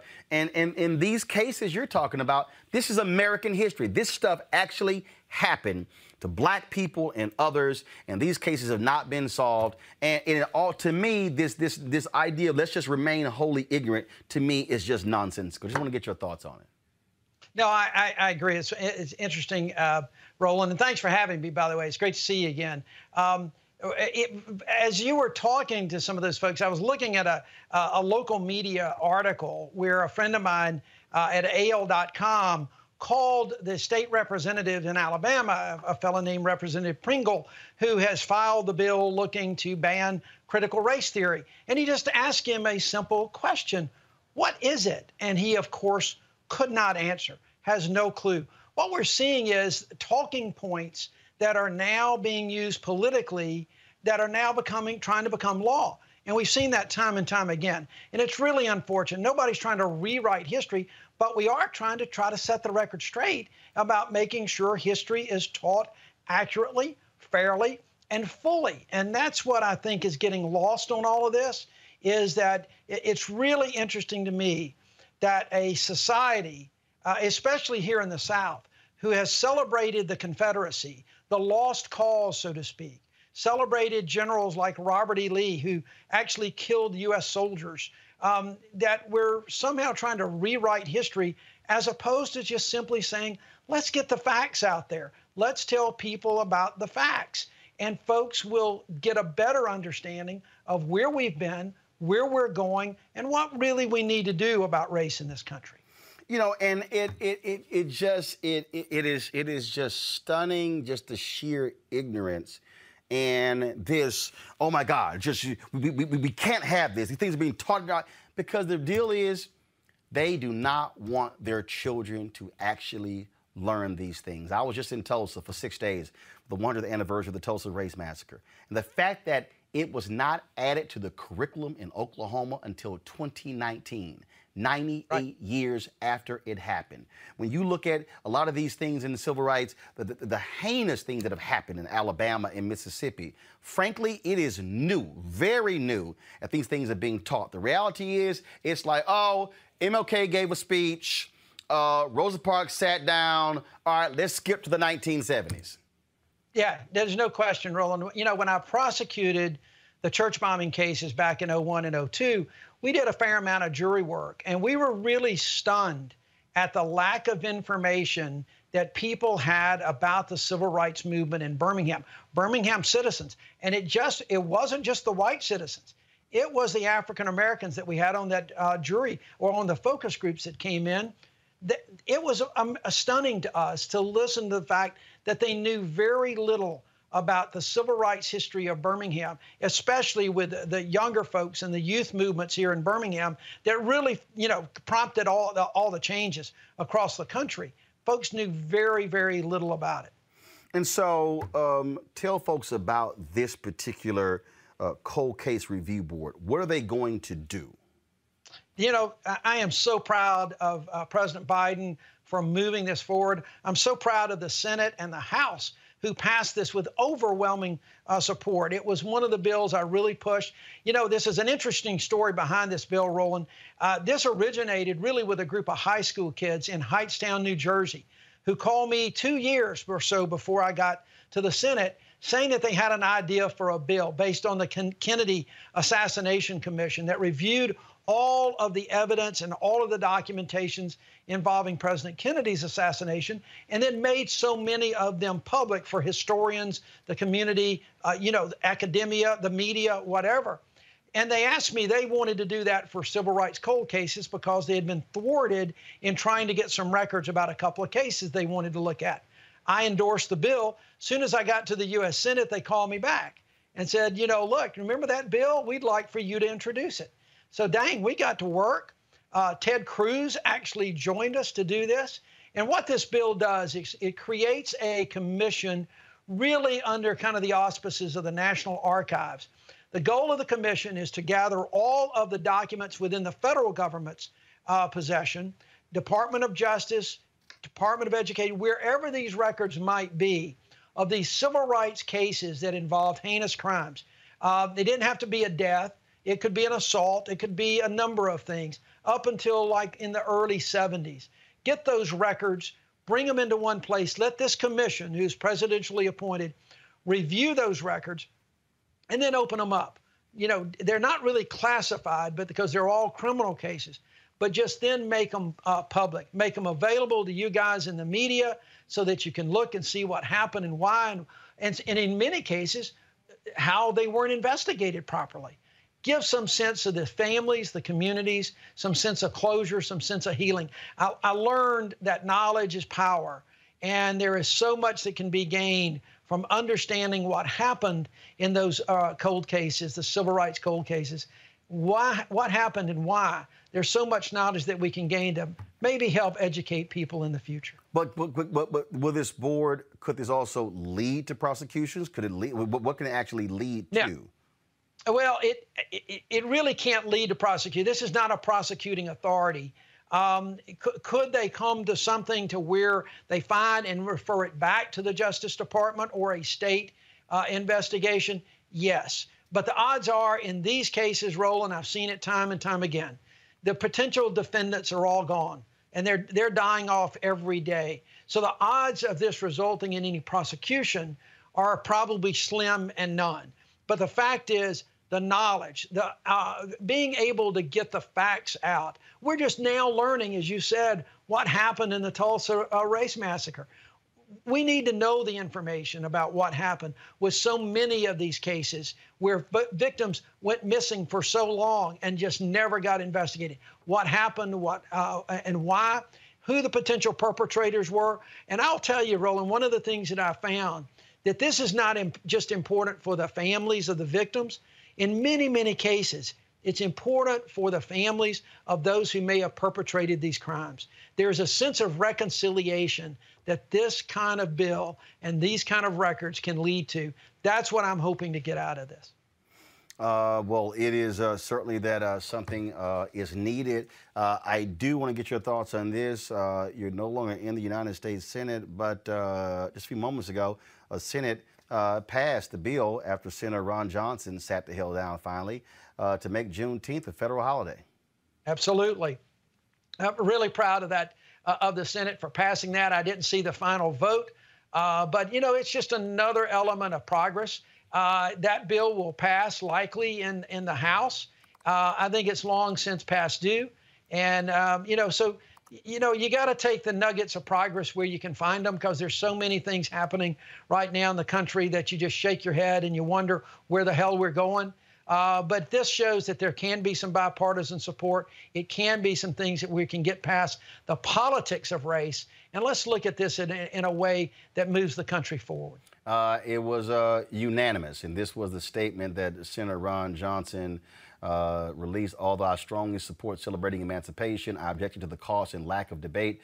While it still seems strange that having taxpayers provide federal employees paid time off is now required to celebrate the end of slavery, it is clear that there is no appetite in Congress to further discuss the matter. What that means is he looked like a fool, he lost, and, Dem- and Republicans probably said, man, get out the way and get this bill because we look stupid blocking it. You know, R- Roland, I wish he would write that letter to the Alabama legislature, who still gives people time off for Confederate Memorial Day and Robert E. Lee's birthday. Our state funds are used to pay holidays for that. So let's let's look at across the board. Maybe he will maybe he will say look at uh, all of those issues like that and send something to the Alabama legislature. I doubt it seriously. yeah, this is the same guy who says that it was a party atmosphere on January 6th. Uh, Yeah. So, yeah, I don't think uh, that's going to happen. Uh, and it is unfortunate that you're no longer in the United States Senate. I mentioned that whole bill to defund uh, the 1619 project, and unfortunately, uh, one of the people who was sponsoring that with Senator uh, uh, uh, Tom Cotton of Arkansas is Tommy Tuberville, who yeah, of course, of course. who has But, no I idea mean, what the hell the look, Voting Rights Act is. Yeah, he doesn't know what the Voting Rights Act. He thinks the three branches of government are the House, the Senate, and the presidency. So, I mean, what can you say? Oh my goodness, Senator Doug Jones is always glad to have you on the show. Uh, thanks a bunch and uh, great job uh, getting this bill passed. So to look at these uh, cold cases. All right, Roland. Always good to see you. Thanks for having me. Thank you. Thank you very much. All right, go back to my panel here. Uh, first of all, panel, uh, we're going to talk about uh, uh, Juneteenth here, and, um, uh, let's roll the video. This is the moment when it passed the United States Senate.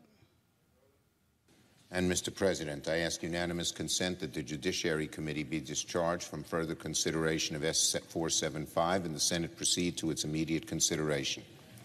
The clerk will report. S475, a bill to amend Title V United States Code to designate Juneteenth National Independence Day as a legal public holiday. Without uh, objection, the committee is discharged. The Senate will now proceed to the measure. I ask unanimous consent the bill be considered and read a third time and passed, and the motion to reconsider be considered made and laid upon the table. Without objection.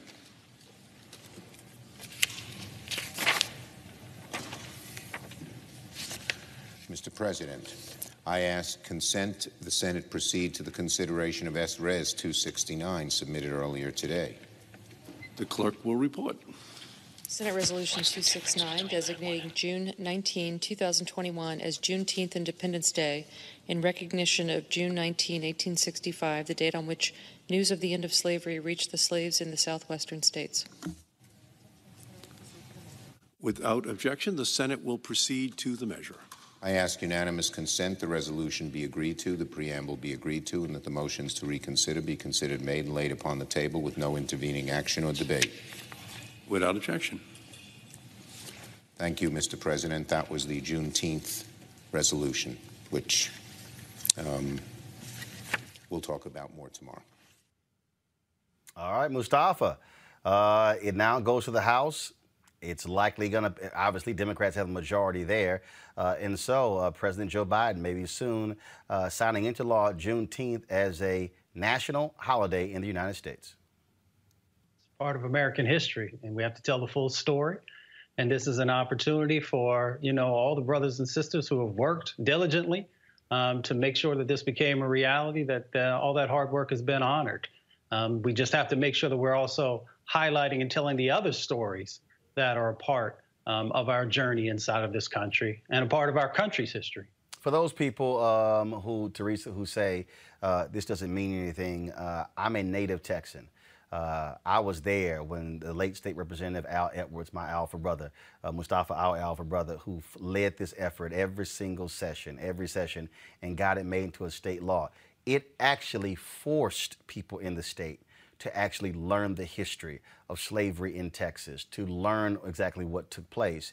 Uh, and so, for those who say these things uh, don't mean anything, they do because Juneteenth is the only, uh, Texas, when made a holiday, was the only observance of anything tied to slavery in this country.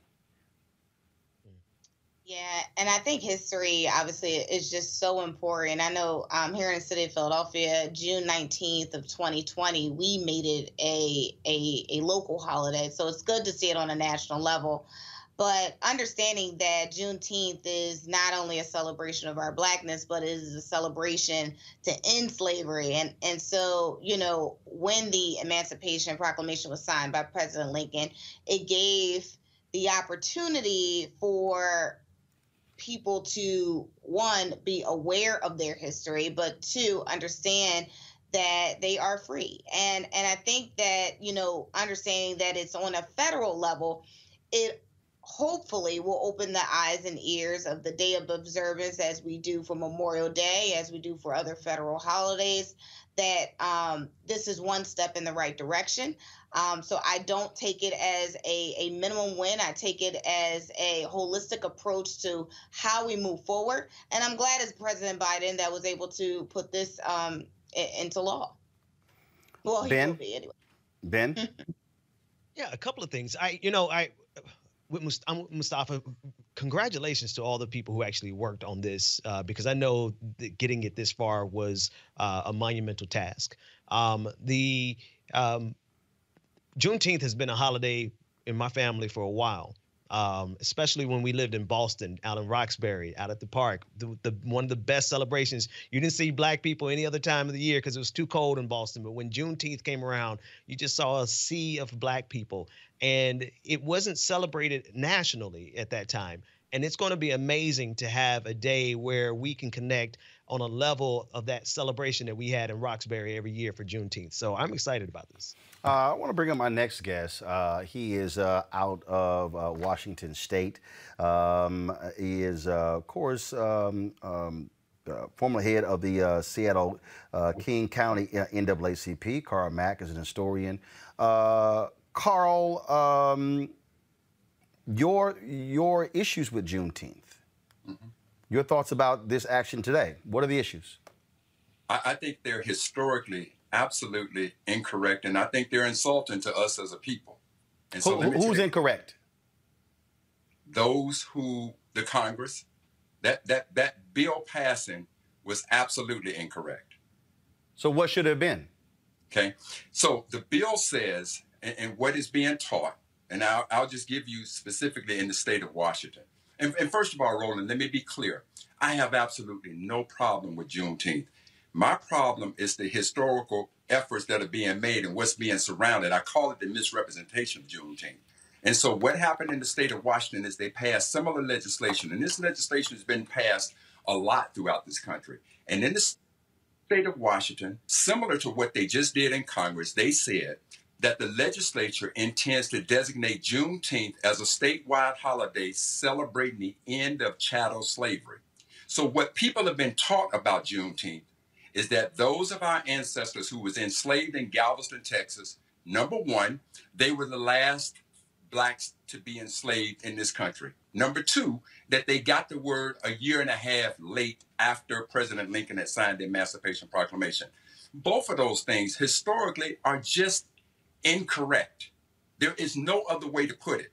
Now, all one has to do is to understand this. Slavery ended in this country on December 6th, 1865, six months after Juneteenth. Now, going back to the Emancipation Proclamation, which everybody seems to get so twisted, keep in mind what Lincoln said. Lincoln said, for those states in rebellion against the Union, and there were 11 of them, but in the Emancipation Proclamation, Lincoln only mentioned 10 of them. And the only reason he only mentioned 10 is because the 11th state that he didn't mention was Tennessee. He didn't mention them because the Union already had control of Tennessee. So he said, for those states in rebellion against the Union, slavery is now free, uh, over.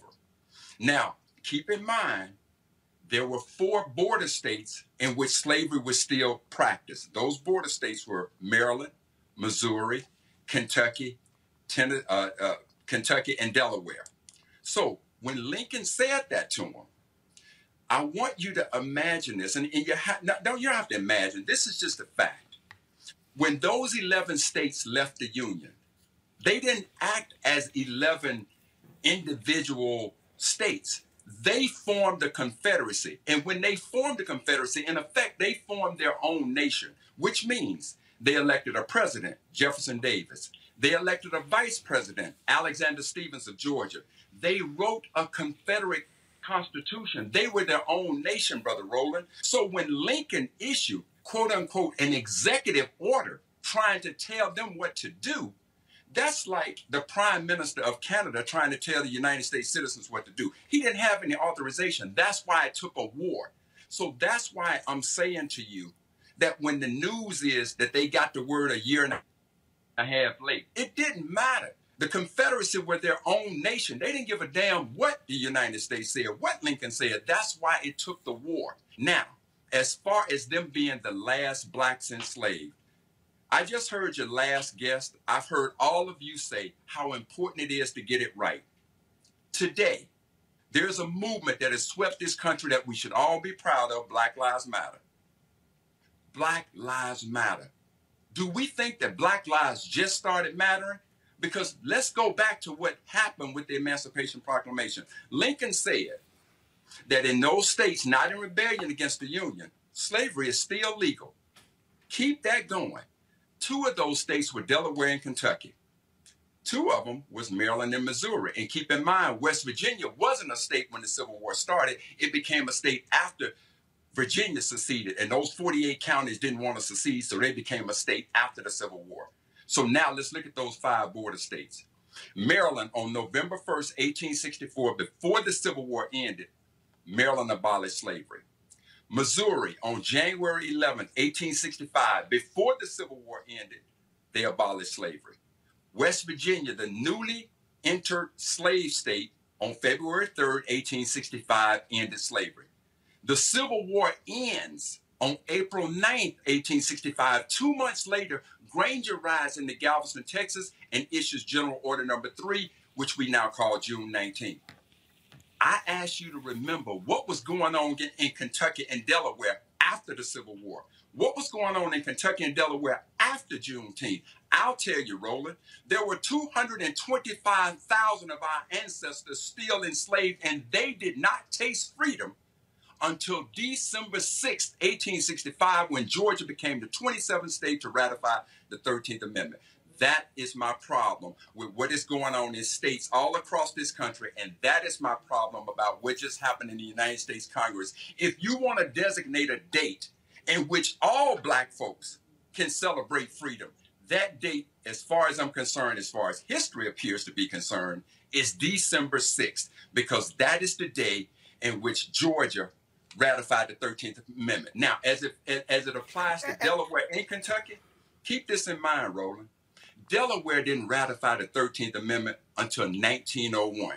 Kentucky ratified the 13th Amendment in 1976. And the state that I'm from, Mississippi, Mississippi didn't ratify the 13th Amendment until February 7, 2013. So, do I have a problem with Juneteenth? Absolutely not. Do I have a problem with the historical inaccuracy Right. of it? Every every part of that I got a problem Well, and, with. and, and I th- that has been, first of all, it's like for years, we were, oh, Lincoln freed the slaves. Well, again, and those, there were people who took exception to uh, Lerone Bennett and others who, who corrected, uh, who corrected that. Uh, frankly, what we have is we have folks in this country with, with a bumper sticker version uh, of history. Uh, I, the, the reason I think um, you see the focus on Juneteenth is I think it goes back to this here because Texas became the first state to actually make it a state holiday. And so what then happened was there were other people who wanted to recognize that fact. And so all of a sudden, Juneteenth events then went out.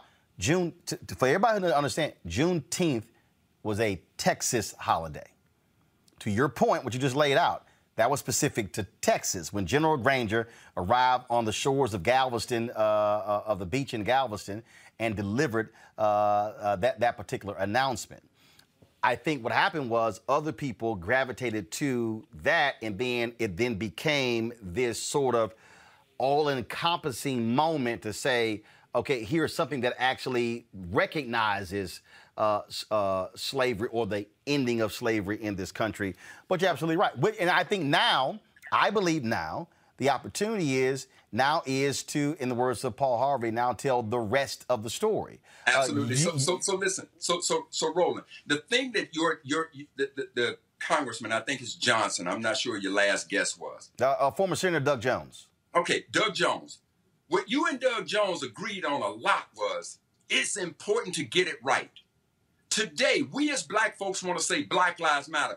Then what about the 225,000? Now, I will, I will, I will give you just a little pushback on why Juneteenth took off. I think part of what you said is right, but the rest of the story is this.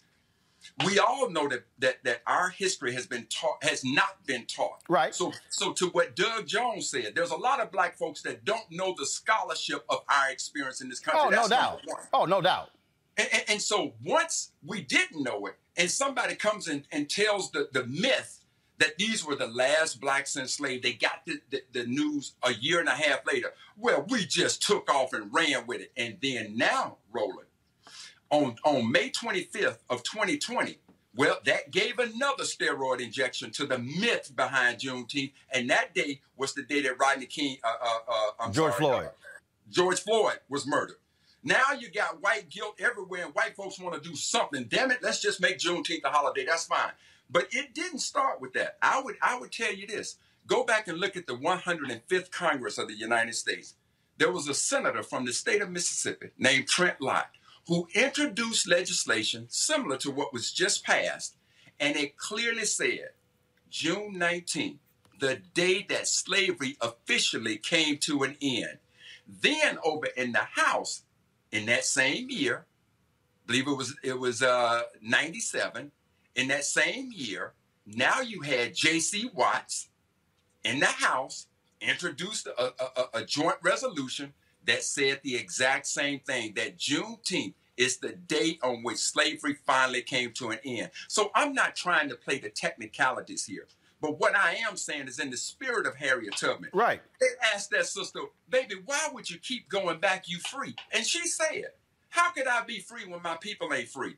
Well, how in the hell can we celebrate Juneteenth as the day on which slavery ended when there were over 225,000 of our folks still enslaved in the state of Delaware and Kentucky? Well, I dare that say I, my problem. I, I, I dare say the same as how we celebrate July 4th as Independence Day, uh, and as Frederick Douglass said, what does this mean uh, to the slave on July 4th? And so, uh, uh but here's the last point I make, and this is very simple: what you laid out is why you got to have black-owned media.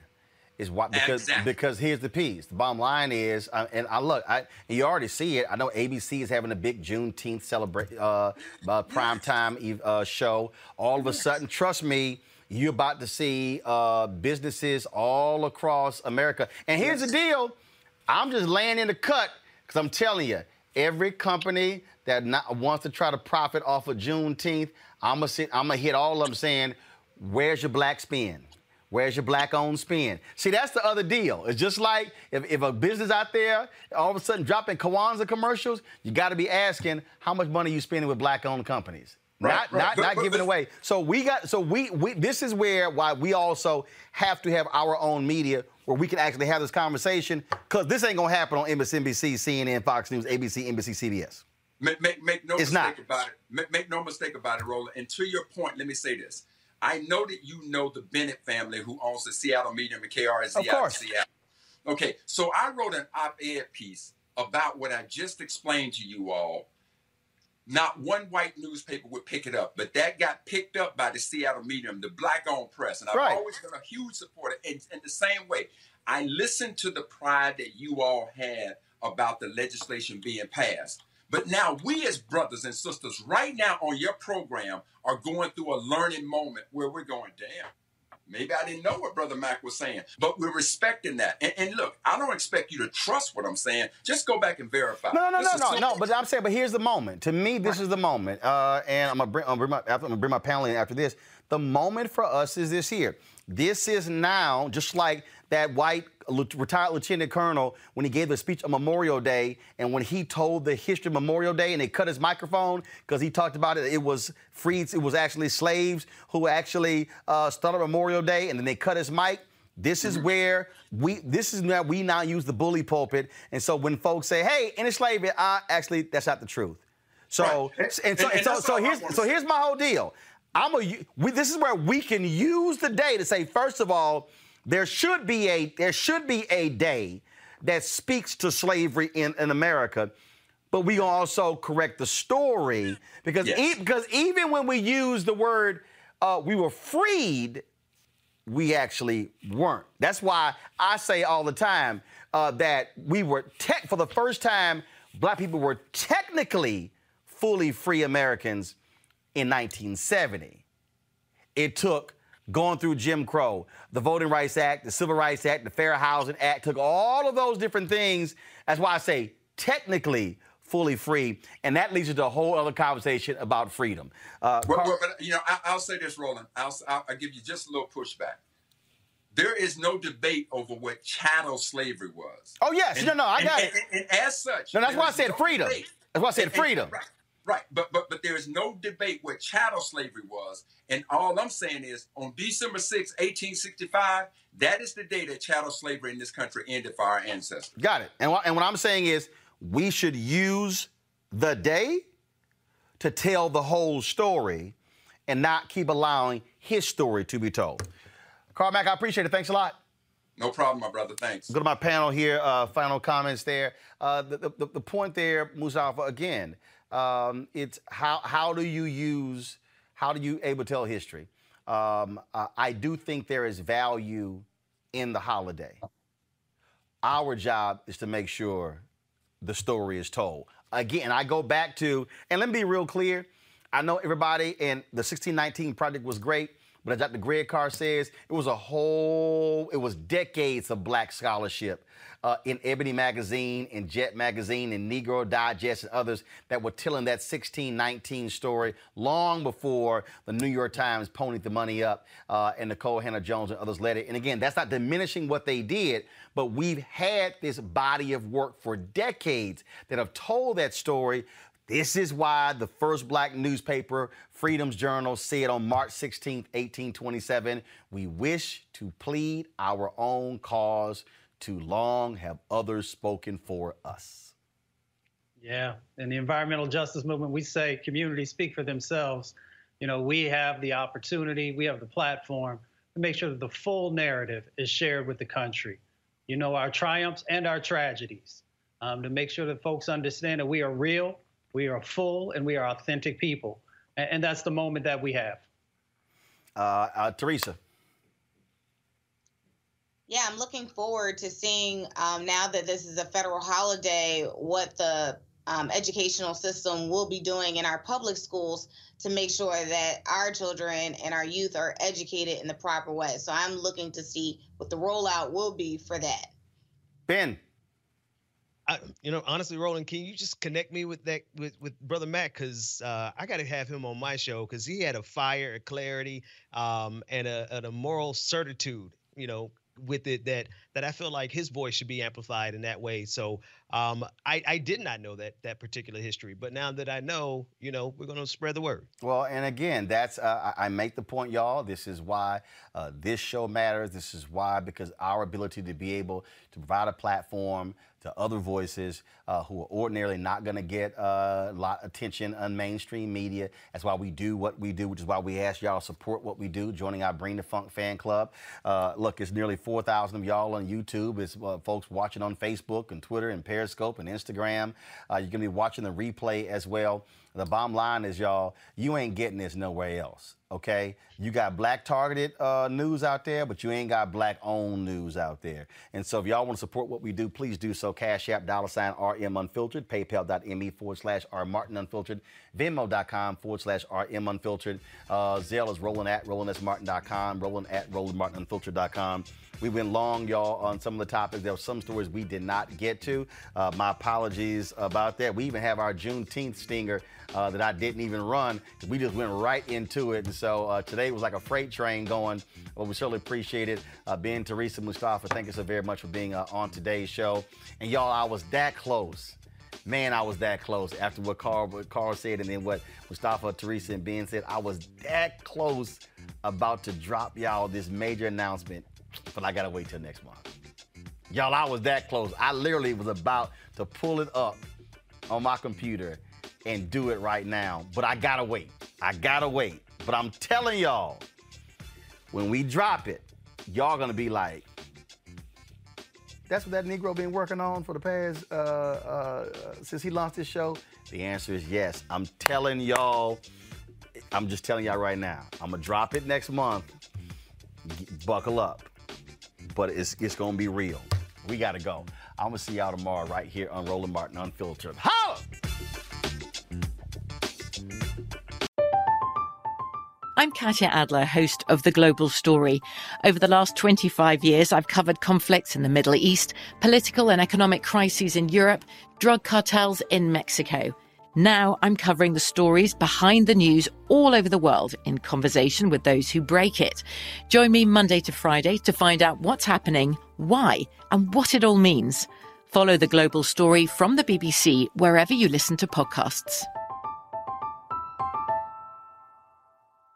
Open a limited time 11 month certificate at Kemba Financial Credit Union. At 5.25% APY, it's more than triple the national average, plus, it's a safe and secure way to grow your money. Visit your local branch or kemba.org slash CD for details. Offer expires May 31st, 2024. APY equals annual percentage yield. Restrictions apply. $500 minimum and $250,000 maximum deposit. Advantage status required. Comparison based on bank rate average. Federally insured by NCUA. Judy was boring. Hello. Then Judy discovered ChumbaCasino.com. It's my little escape. Now Judy's the life of the party. Oh, baby, Mama's bringing home the bacon. Whoa, take it easy, Judy. The Chumba life is for everybody. So go to ChumbaCasino.com and play over 100 casino style games. Join today and play for free for your chance to redeem some serious prizes.